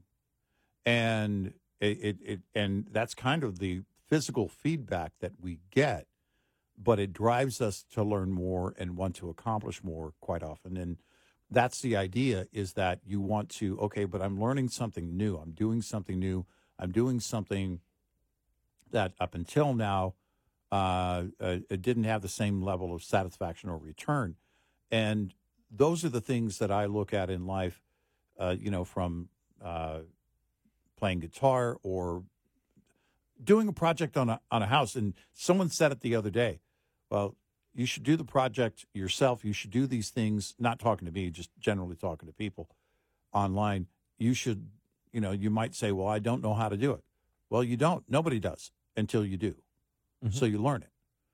And yeah, you'll make some mistakes. Try not to make mistakes. This is what I love about YouTube, by the way.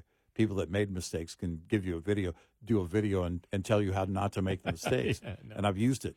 You know, and but those are the things that you know that that you want. You for me, they're important that we keep learning because I don't want to be, you know, uh, Jim Jordan at the fast food restaurant. You know, retired, nothing else to do, and ma'am, Ma'am, I only have five minutes of time, and I just want to ask you one question. I ordered that burger with no onions. Now it has onions on it, does it not? I don't want to. That's not what I want to be. No. You know, I want to. I do want to have that satisfaction uh, of being able to uh, have the conversations, but also really get the enjoyment from learning something and, along the way. and the thing is, I I always wanted to be in radio or some form of entertainment. Mm-hmm. But the thing about, and I didn't know it at the time because I never wanted to do talk radio. The thing about talk radio is it's completely different. You know, stand up comedy, Yeah. you write material. Mm-hmm. Here you've got to organize every day, everything that happens in your, you know, every day in the news, and then articulate it, have fun, do everything else. But it all comes out ad lib. It is ad lib. Mhm. Nothing is. Yeah. Nothing is. There's a basic outline of the topics of the day, Mm-hmm. but to me, that's better than stand up comedy could ever be.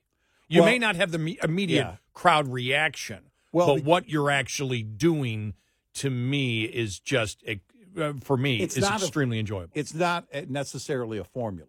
Right. And and even stand up has to be formula. When you're on stage, you have to follow that formula, including the timing, or it just doesn't work. 866 90 Red Eye.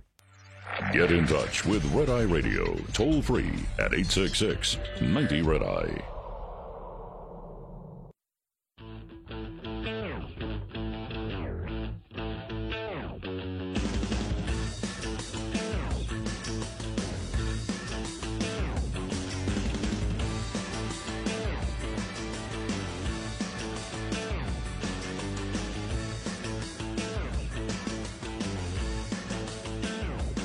It's Red Eye Radio. Uh, he's Eric Harley, and I'm Gary McNamara. Uh, coming up, uh, well, they didn't solve the uh, writer strike, did they? Yeah. No. we'll, we'll get to uh, that. No, they did not. The vice president says young people aren't buying homes due to climate change. Um, no, I think, I think she's onto something. I think she's onto something Go ahead. because of the cost of government associated Oh, oh, okay, yeah, with yeah, the climate okay, change yeah, agenda. Yep, yep. Nobody can afford a home right now. Inflation, interest rates. You you can you can look and say that the trillions of dollars that we're borrowing yeah. To put in to subsidize businesses that can't make a profit has helped to cause the inflation, which makes it harder to buy a home. So indirectly, she's correct. I don't think she meant it that way.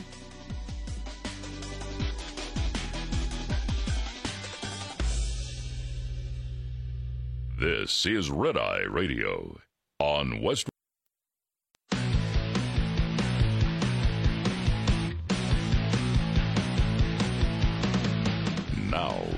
It's Red Eye Radio. Gary McNamara and Eric Harley talk about everything from politics to social issues and news of the day. Whether you're up late or you're just starting your day, welcome to the show. From the Uniden America Studios, this is Red Eye Radio. All across America and around the world, he is Eric Harley and I'm Gary McNamara. Good morning. Thank you for being here. Thank you. Thank All you. right. So two days ago, Pete Buttigieg went uh, before uh, the uh, House Transportation Infrastructure uh, Committee, and EVs were part of the discussion. Hmm. And uh, it really got interesting. We played one audio cut yesterday. This sort of got lost in in uh, the news mix yesterday because of um, the Merrick Garland testimony. Right, right. But uh, here it is. This is uh, uh, uh, Representative Scott Perry and uh, and Pete Buttigieg on electric vehicles. Thanks for uh, listening to our questions. I want to pick up where we left off in July of 2022 regarding what I view as the administration's anti market policies in regard to EVs. They are expensive. The grid is not, we're building a second grid, I guess, on top of the grid we already have, which is a huge cost, and people are paying for that in their electric bills. The batteries have limited range. And despite the subsidization, the market is literally not adopting EVs, regardless of what we want to believe or what you want to say. There's significant inflationary pressures and a glut of electric vehicles, well beyond demand. And so, in, if we consider the current UAW strike, the cost of living has eaten away at these folks' ability to pay their grocery bill and their gas bill. So they're obviously and righteously and rightfully upset uh, and the administration's subsidization of the electric vehicles has, is killing their jobs. They know this. On the second point related to EVs, I think it's important to quote the UAW president, Shawn Fain, directly, and I quote Not only is the federal government not using its power to turn the tide, they're actively funding a race to the bottom with billions in public money. Okay, just want to stop it there because a few points he made.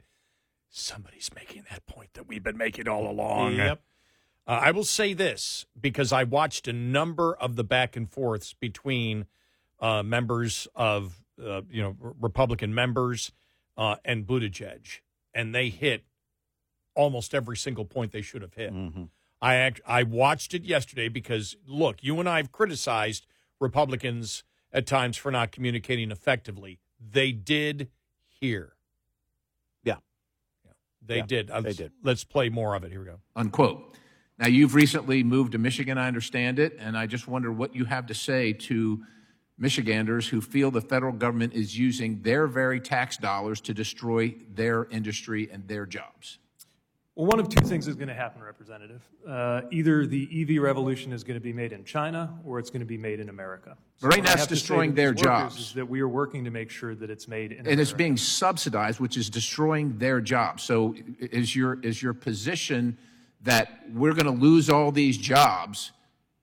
That that's that's what has to happen or, or China is going to build all these vehicles. Is that the position? One of the reasons we've seen manufacturing jobs grow so much in this administration compared to the manufacturing recession under the last administration is that we're investing in American manufacturing. You're investing with our money in things that we don't want.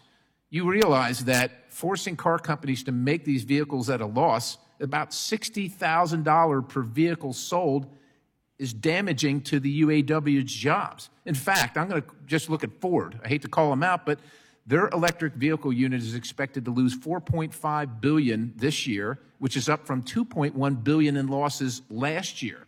There's a 92 day supply of electric vehicles, which is twice that of the current average of the internal combustion or traditional en- uh, car. And I would just remind everybody that electric vehicles were one of the first vehicles on the market back in the early 1900s, but they were, they were replaced by better technology, by better technology then. Now, the average new vehicle transaction price is about I don't know, I just heard one of my colleagues 50,000. I've got 48,763, which is up $10,000 since your boss became the president. The average used vehicle price is $26,510.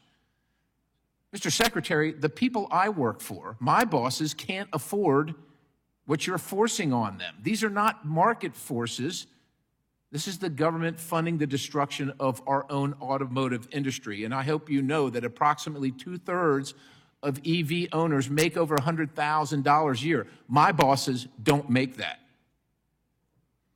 I I don't know if you can justify or how you justify forcing my constituents to pay for EVs and EV infrastructure for coastal elites and wealthy people, but somehow you do. Well, I, need to point out that wealthy people were specifically excluded from the Inflation Reduction Act. Well, We I just we gave you the number. I- Do you the dispute that two thirds of EV owners are owned by people over a hundred thousand that make over a hundred thousand? Do you Sure, dispute the, that? yeah, the first EVs, of course, were. Do you dispute that? I I know, mean, but that number's th- going down. Those are the facts. It doesn't matter if they're going down now. My, why were the you folks against that I the represent can't afford them today, sir. Why were you against cutting their costs? All these factors.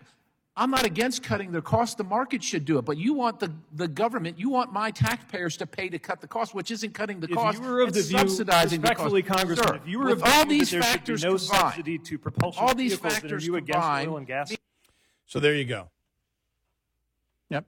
That because it uh, that that's where it uh, ended up. But the big lie, and he and Representative Perry caught it. The cost of electric vehicles is not going down. No, no, it's not. They're not. What, tell me what in the automobile industry is going down in price? I mean, Right. that's the biggest. I would have stopped him right there and go because he, I would have said, "You stop for a second. You're lying." Yeah, you're asking the cost taxpayers right the to co- pay part of it. the it. overall cost of electric vehicles is not going down they are going up and you want to take taxpayer dollars from people that can't afford to buy an electric car and give it to people the very few people out there that wish to buy an electric vehicle Right. but only if it's subsidized by tax dollars. Yeah. he still made the point but somebody has to that's the biggest lie. It's coming down in price. And he was saying that during the entire thing and i don't think he wasn't challenged at least i don't think uh, in passion and tone enough by republicans on that one. Because we the audio cut we played yesterday he was saying the same thing. Where they're coming down in price and they're going to come down in price and we we addressed that yesterday. We said, well, look, you've got TVs and you know other things that come down in price, but a lot of the highly technical things don't come down in price. But smartphones haven't come down in price. No, They've gone they've gone way way up in price. Now they deliver a lot more for you and they make your life more efficient, but the marketplace determined that I was willing to pay more to get this because this does 20 things for me, which actually if you take what the smartphone replaced as we actually talked about earlier in the show from what I used to get, I'm actually saving money. Yeah. When you think of everything that it has replaced uh, in in in my life and the efficiency and productivity that it gives to you. But uh, I think uh, Scott Perry overall did a, uh, a uh, I, I think a real good job. Well, and he did, and and I think too, you have to look at again the dynamics of it are that the Secretary of Transportation here is uh, as part of the administration, part of the government forcing this. And one one question I would have that that I haven't heard anybody ask someone like a Pete Buttigieg or a Biden, and that is, what are you guys going to do when no one's buying the? What are you What are you doing now about the dealerships who have stopped ordering them because nobody's showing up? Demand only gets to a certain point for any vehicle and or model. But what's the biggest driver that reduces that demand? Price point. Mm-hmm. And now you're at a point where, oh, all the rich people wanted to do a lot. A lot of people wanted to do it for different reasons. You had the tech geeks who just wanted to be, you know, ahead of the curve on on the technology in it. You had uh, those who need to do, uh, you know, what they've always done, and that's virtue signal to all of their neighbors. Um, and all of the the majority, overwhelming majority of these individuals are wealthy, and they are trading in. Remember the GM uh, CEO who said, "Yeah, the people trading in are trading in luxury vehicles." gas powered vehicles for these electric vehicles. That's what we're seeing. These are wealthy individuals who are getting taxpayer dollars. Take those same wealthy individuals and take the true cost of that EV from the manufacturer, add on just a $100 profit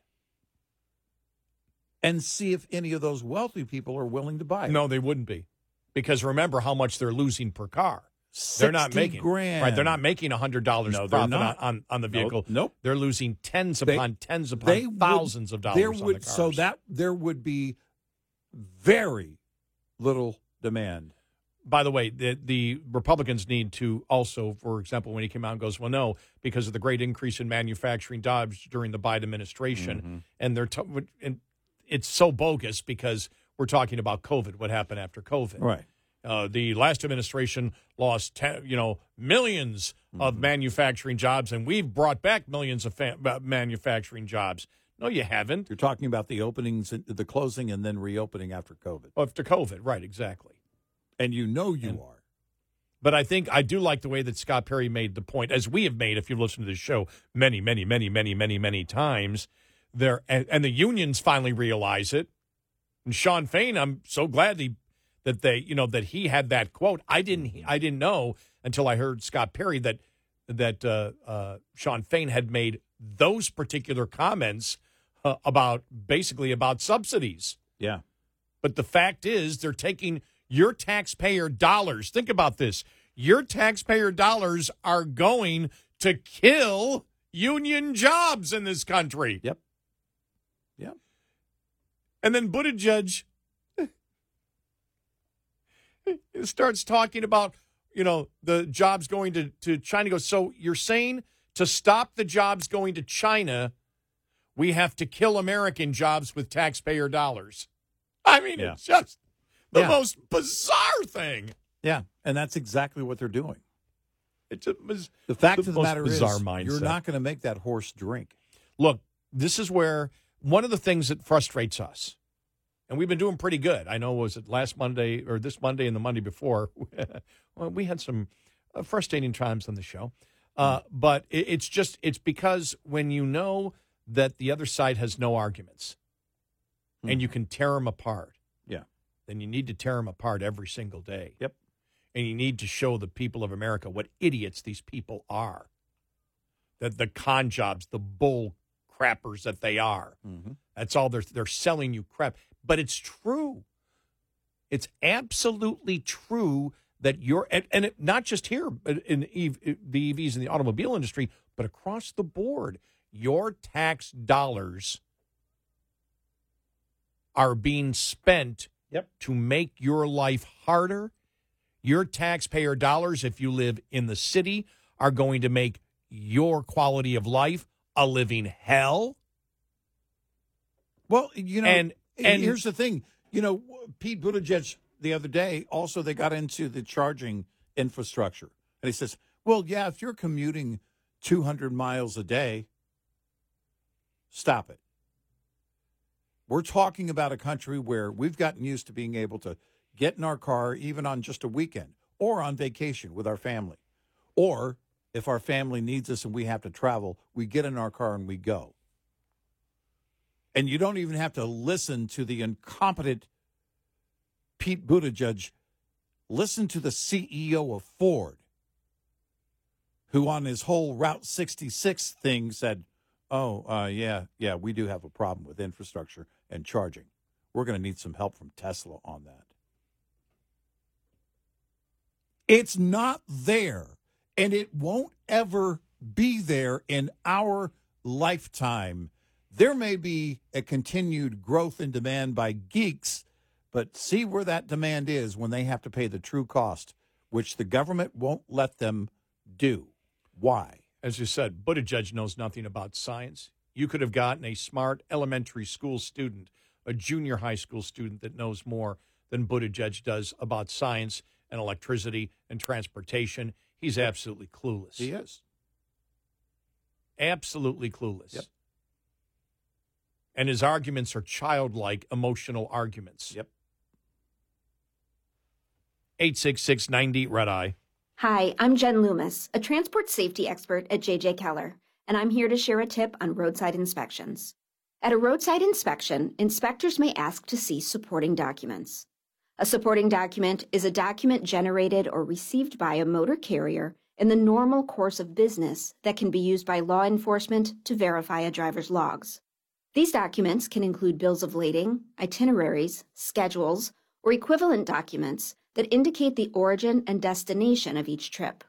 They can also include dispatch or trip records, expense receipts related to on duty slash not driving periods, including receipts for meals, lodging, and fuel, electronic mobile communication transmitted through a fleet management system, and payroll records, settlement sheets, or equivalent documents that indicate payment to a driver. Drivers using paper logs must also keep toll receipts. Supporting documents must contain the driver's name, carrier assigned identification number or vehicle unit number that can be linked to the driver, the date, the name of the nearest city, town, or village, and the time. This tip was brought to you by JJ Keller and Associates. Visit us at jjkeller.com. We'll be right back with more Red Eye Radio with Eric Harley and Gary McNamara.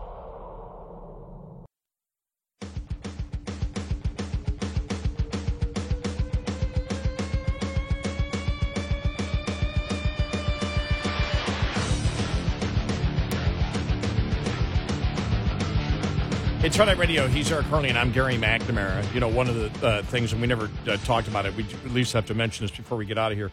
Uh, later on, we still have we still have plenty of time in the show, but I didn't want to forget this. Is there's going to be a lot more calls about the or and a lot more uh, emphasis on the president's cognitive problems after yesterday. You, Yeah, you saw it was a horrible day. He gave the speech yesterday, and and number one, he told the lie about Charlottesville again, but he said it once. Then he went through a couple of sentences and he repeated it almost word for word, Mm-hmm. the exact same scenario, the exact same story that he just told. It was really bad. Mm-hmm. It It was was, bad. really uncomfortable to watch that. It was bad. Yeah. Uh, and it was the lie of Charlottesville that you know Trump said that uh, there's good folks on both sides, you know, and and left out again the key context of that. Well, then, where you know, walking onto the stage and, and, and just walking into a flag that's standing there, walking off the stage without shaking everyone's hand. Um, and at, at one point, and yeah, he that was at the that was at the that was a U, diff- that was a UN, right? Yeah, that was a different Right. different Right. event. And then talking also uh, during Hispanic Heritage Month, and then basically talking about the Congressional Black Caucus. Yeah. It, it seems he has no idea where he is. And it's nearly 100% of the time now. It will only be a matter of time before everyone's just going to look around and say, okay, enough stupidity. But they, you know, they they point him in a direction and then he just wanders and then he just rambles and there's by the way, there's one of the big tells right there. It almost sounded like when he was retelling a story that he had just told a minute before it's his his brain misfiring. That's what's going on there. I can't tell you what's wrong with him, but it's pretty clear right now that he's not all there. That should be a concern to everyone. I think it is a concern to the Democrats. They just don't know how to approach it.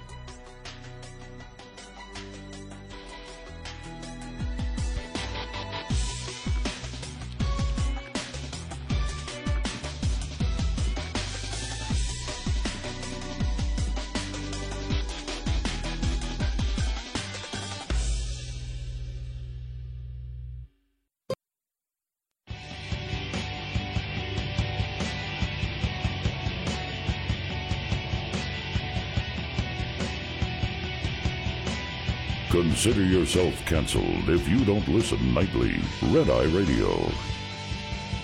And he is Eric Harley, and I'm Gary McNamara. Good morning. Download our Red Eye Radio app today and listen when and where you choose if you can't listen live uh, overnight. All right. Uh, there's, you know, we played a ton of audio the last uh, day or two on a number of congressional hearings, and we probably could play enough to take up another 10 shows. Probably. But uh, it is Friday, and so uh, uh, I'm sure by the time we get to next week, uh, I mean, you've got we've got another debate. You have we have the impeachment inquiry, so we're just we'll be moving forward, uh, and so we want to make sure that we we play some of the uh, interesting audio cuts that happened. This one was Merrick, Gar- Merrick Garland before the Judiciary Committee, and this is Representative Harriet Hageman from Wyoming.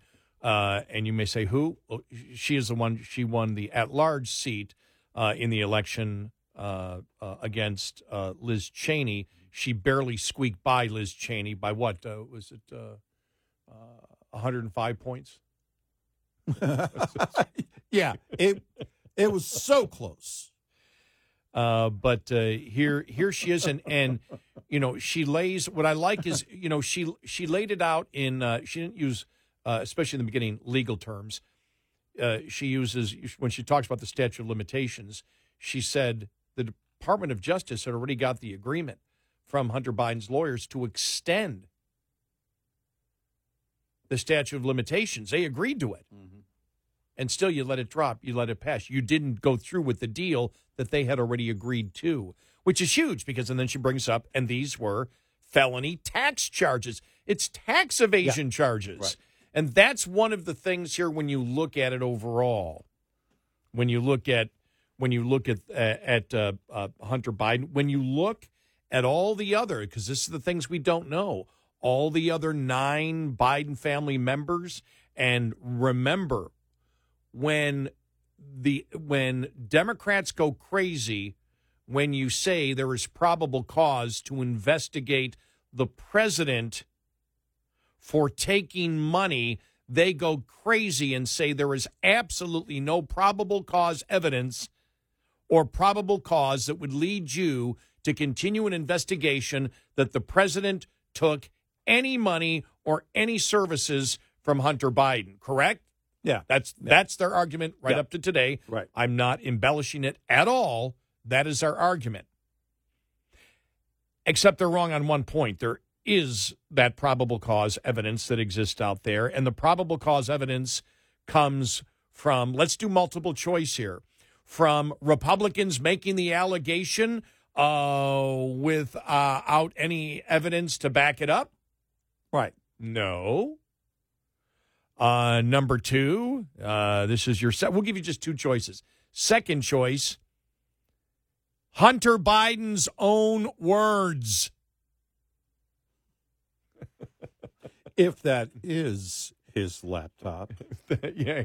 if he really is related to the president. There was another story yesterday where he was saying that, you know, how what a victim he is of of of uh, of the uh, in, entire laptop that he won't acknowledge is his. Yeah. well, how can you be a victim of something that's not yours? Right. And and it's just oh, it's just hilarious. But uh, the the evidence, and some Republican needs to be blunt to any person in the media who brings that one up again. Excuse me, what are you talking about? I mean, there's no there's no probable cause to continue an investigation. The probable cause comes from the president's son, who said multiple times he has given his father half of what he earned. Yeah. He actually said. The evidence comes from Hunter. But let's uh, play part of uh, uh, Representative Hageman's uh, comments yesterday, uh, or two days ago, uh, in front of Merrick Garland. We have been investigating very serious charges made about your department and other elements of the Biden administration, which allege ignoring the law to protect political allies from being held accountable for their wrongdoing. One aspect of this allegation, brought by two very credible whistleblowers from the IRS, demonstrates a strategy of delaying criminal investigation into Hunter Biden and blocking any investigations into the corruption of Joe Biden. The whistleblower testimony notes that U.S. Attorney David Weiss in November 2022 allowed the statute of limitations to expire, even though Hunter Biden's attorney had already agreed to extend the statute on the 2014 and 2015 charges, which charges included an attempt to evade or defeat taxes and the fraud and false statements related to the million dollars that Burisma paid to Hunter Biden while his father was vice president. During a recent transcribed interview with the committee, FBI officials from the Baltimore field office refused to answer questions about the expired 2014 and 2015 tax charges because they were allegedly part of a quote, ongoing investigation. Are the tax charges related to these years, in fact, part of an ongoing investigation? Uh, again, I have no familiarity with the details of this particular investigation. So you don't know one way or the other? That's right. I left All it up to Mr. So how are charges for which the statute of limitations have already expired part of an ongoing investigation? That's it. We asked that yesterday, did Right. we not? Exactly. Yes. Okay, continue here. Again, I, I, I don't know anything about this case. In So why would so why would charges that have already expired because of the statute of lim- of limitations be part of an ongoing investigation? in a in the hypo, to answer in the hypothetical because I don't know the facts. Often charges from previous times are used as part of an ongoing investigation to inform information about intent, about patterns and Or practices. other investigations? So are there other investigations into Hunter Biden where this information may become relevant? I think it's a, a matter of public record that there are, is a tax investigation of Mr. Uh, Hunter Biden with respect to other years. I don't Beyond the 2014 and 2015. beyond the ones that are um, uh, or this, that you are referring to. I think Okay, the- Mr. Garland? Weiss has already said that in, uh, during the plea proceeding. Okay, Mr. Garland, is it standard operating procedure in your Department of Justice for prosecutors to allow the statute of limitations to expire on very serious crimes when the potential debt defendant has already agreed to an extension? So there, as I said before, there's no standard operating procedure Okay. here. This is maybe a, there should be. Well, if this, is an oversight hearing, maybe there should be. maybe you should adopt standard operating procedures to avoid this kind of a circumstance. Would you agree? no. Okay. Because it's left According to, to, the one of the discretion IRS, of you've answered my question. Thank you. According to one of the IRS whistleblowers, quote, the purposeful exclusion of the 2014 and 2015 tax years sanitized the most subs- substantive criminal conduct and concealed material facts, end quote. How can Americans trust an investigation run by a special counsel who, by allowing the statute of limitations to expire, irreversibly, quote, sanitized the most substantive criminal conduct and concealed material facts? the prosecutor in question is an experienced veteran career prosecutor who was appointed by President Trump. And we have no reason to trust him, by President Trump. Okay. How much in terms of taxes would Hunter Biden have owed on the $1 million he was paid by Burisma? Well, as you can imagine, since I don't know anything about the facts of the case, I can't answer Probably about four hundred thousand dollars. Isn't that right? I mean, you can do the math. You know the tax code.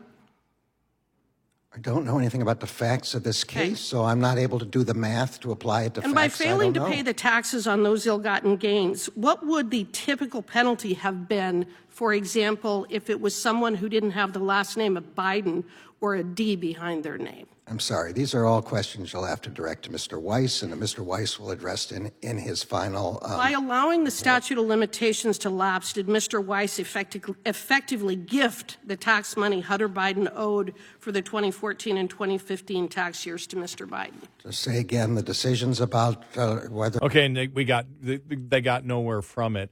You know, the interesting thing is, does anybody believe that Merrick Garland doesn't pay attention to the news and doesn't know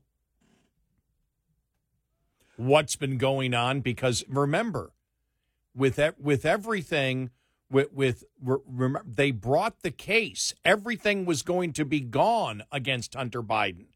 Everything Yeah. was dropped Right. or not dropped. Excuse me. The the the the uh, the uh, uh, any of the charges, the tax charges, nothing was going to get him jail time. The rest, the statute of limitations had passed. The gun charge was going to go into diversion. Mm-hmm. He the whole thing was to give him no jail time. This is from the prosecution. And he's saying he knows nothing about the specifics of what was broadcast in the news every single day for a significant period of time. Does anybody believe that the attorney general did not know in the biggest, most publicized case because it concerns the president's son, where he got a sweetheart deal that he wasn't paying attention to the news on it? Does any Democrat actually buy that? Well, because tell me how any case involving the president's son wouldn't gain your, in fact, you would insist by your own standard, you would know everything about the case. And why is that? Because you don't want to be in a situation that you're in now. Because you want to make sure that it's handled properly, unless you and everybody else that's working under you at the Department of Justice is trying to find a way to make sure that Hunter Biden doesn't spend a day in jail. And crafting that whole thing took time. In fact, it took a great deal of time so that they could let the statute of limitations expire on some of those items. And this whole thing, remember, he wasn't a special counsel at that point. No. He was never special counsel. He was just an attorney that was assigned the investigation.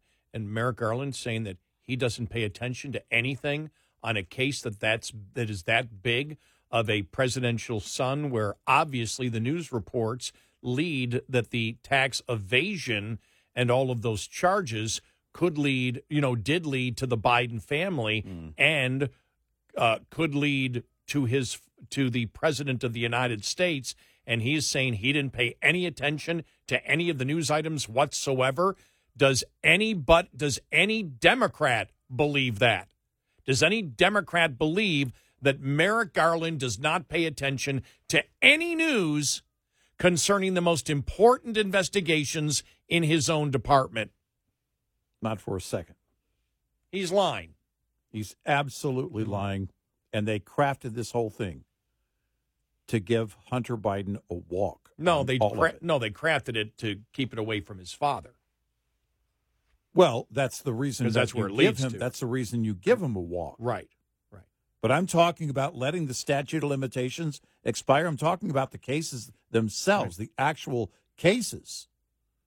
But the true reason they did that was so it didn't. The, the number one reason, not the true number one. Number two may have been let's get Biden off on But the as we the talk charges. about the prosecution of the first son, we can't let that happen. That's the reason, but that's what they had to craft. And how do you do that? You have to go way out of your way to make sure he doesn't spend a day in jail. to the point where everyone knew the sweetheart deal was bogus and shocked over the fact that you would let the statute of limitations run out on felony tax evasion charges when even the defense has agreed to extend that statute of limitations. Look at the hoops they had to jump through to keep him out of jail. Think about that. Look at the work that had to go into this. This isn't just lying and covering it up. Man, they had to, who knows how many people at the Department of Justice had to be a part of this. And remember, when Hunter's lawyers, the day they literally ran over to the DOJ, well, now we know why. 866 90 Red Eye. Coming up, more with Gary McNamara and Eric Harley. It's Red Eye Radio.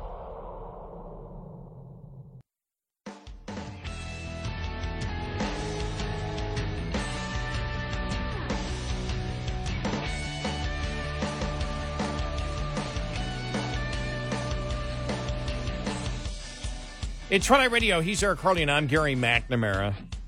I just realized that when when uh, when you had Representative uh, Hageman there, uh, just going after uh, the Attorney General Garland, the look on his face, I went, "Wow, he looks like somebody I know," Hmm.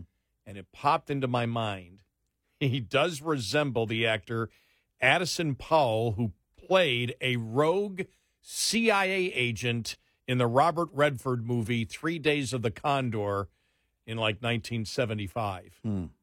And, and he's responsible for murdering CIA agents.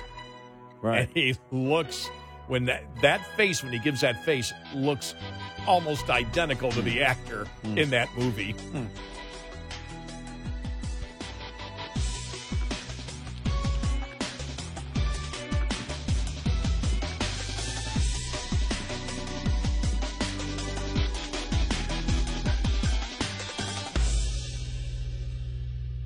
This is Red Eye Radio on Westwood One. John brings his skewed sense of humor. Jeff brings tips to cut strokes off your next round.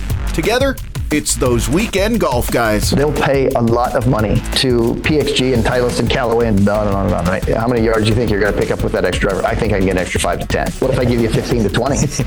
you pay me more. Jeff Smith teaches on the sliding scale.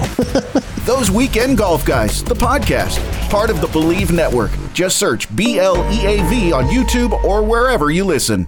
The Bigger Pockets portfolio of podcasts are worthy of your investment. We're having a real conversation as real real estate investors. New episodes available every day. It's important to buy where it makes money and not necessarily where you want to travel to. Bigger Pockets, On the Market, Rookie Real Estate, or Money Podcast. The purpose of flipping is to create more cash so then you can reinvest into other types of properties. The Bigger Pockets Podcast on YouTube or wherever you listen.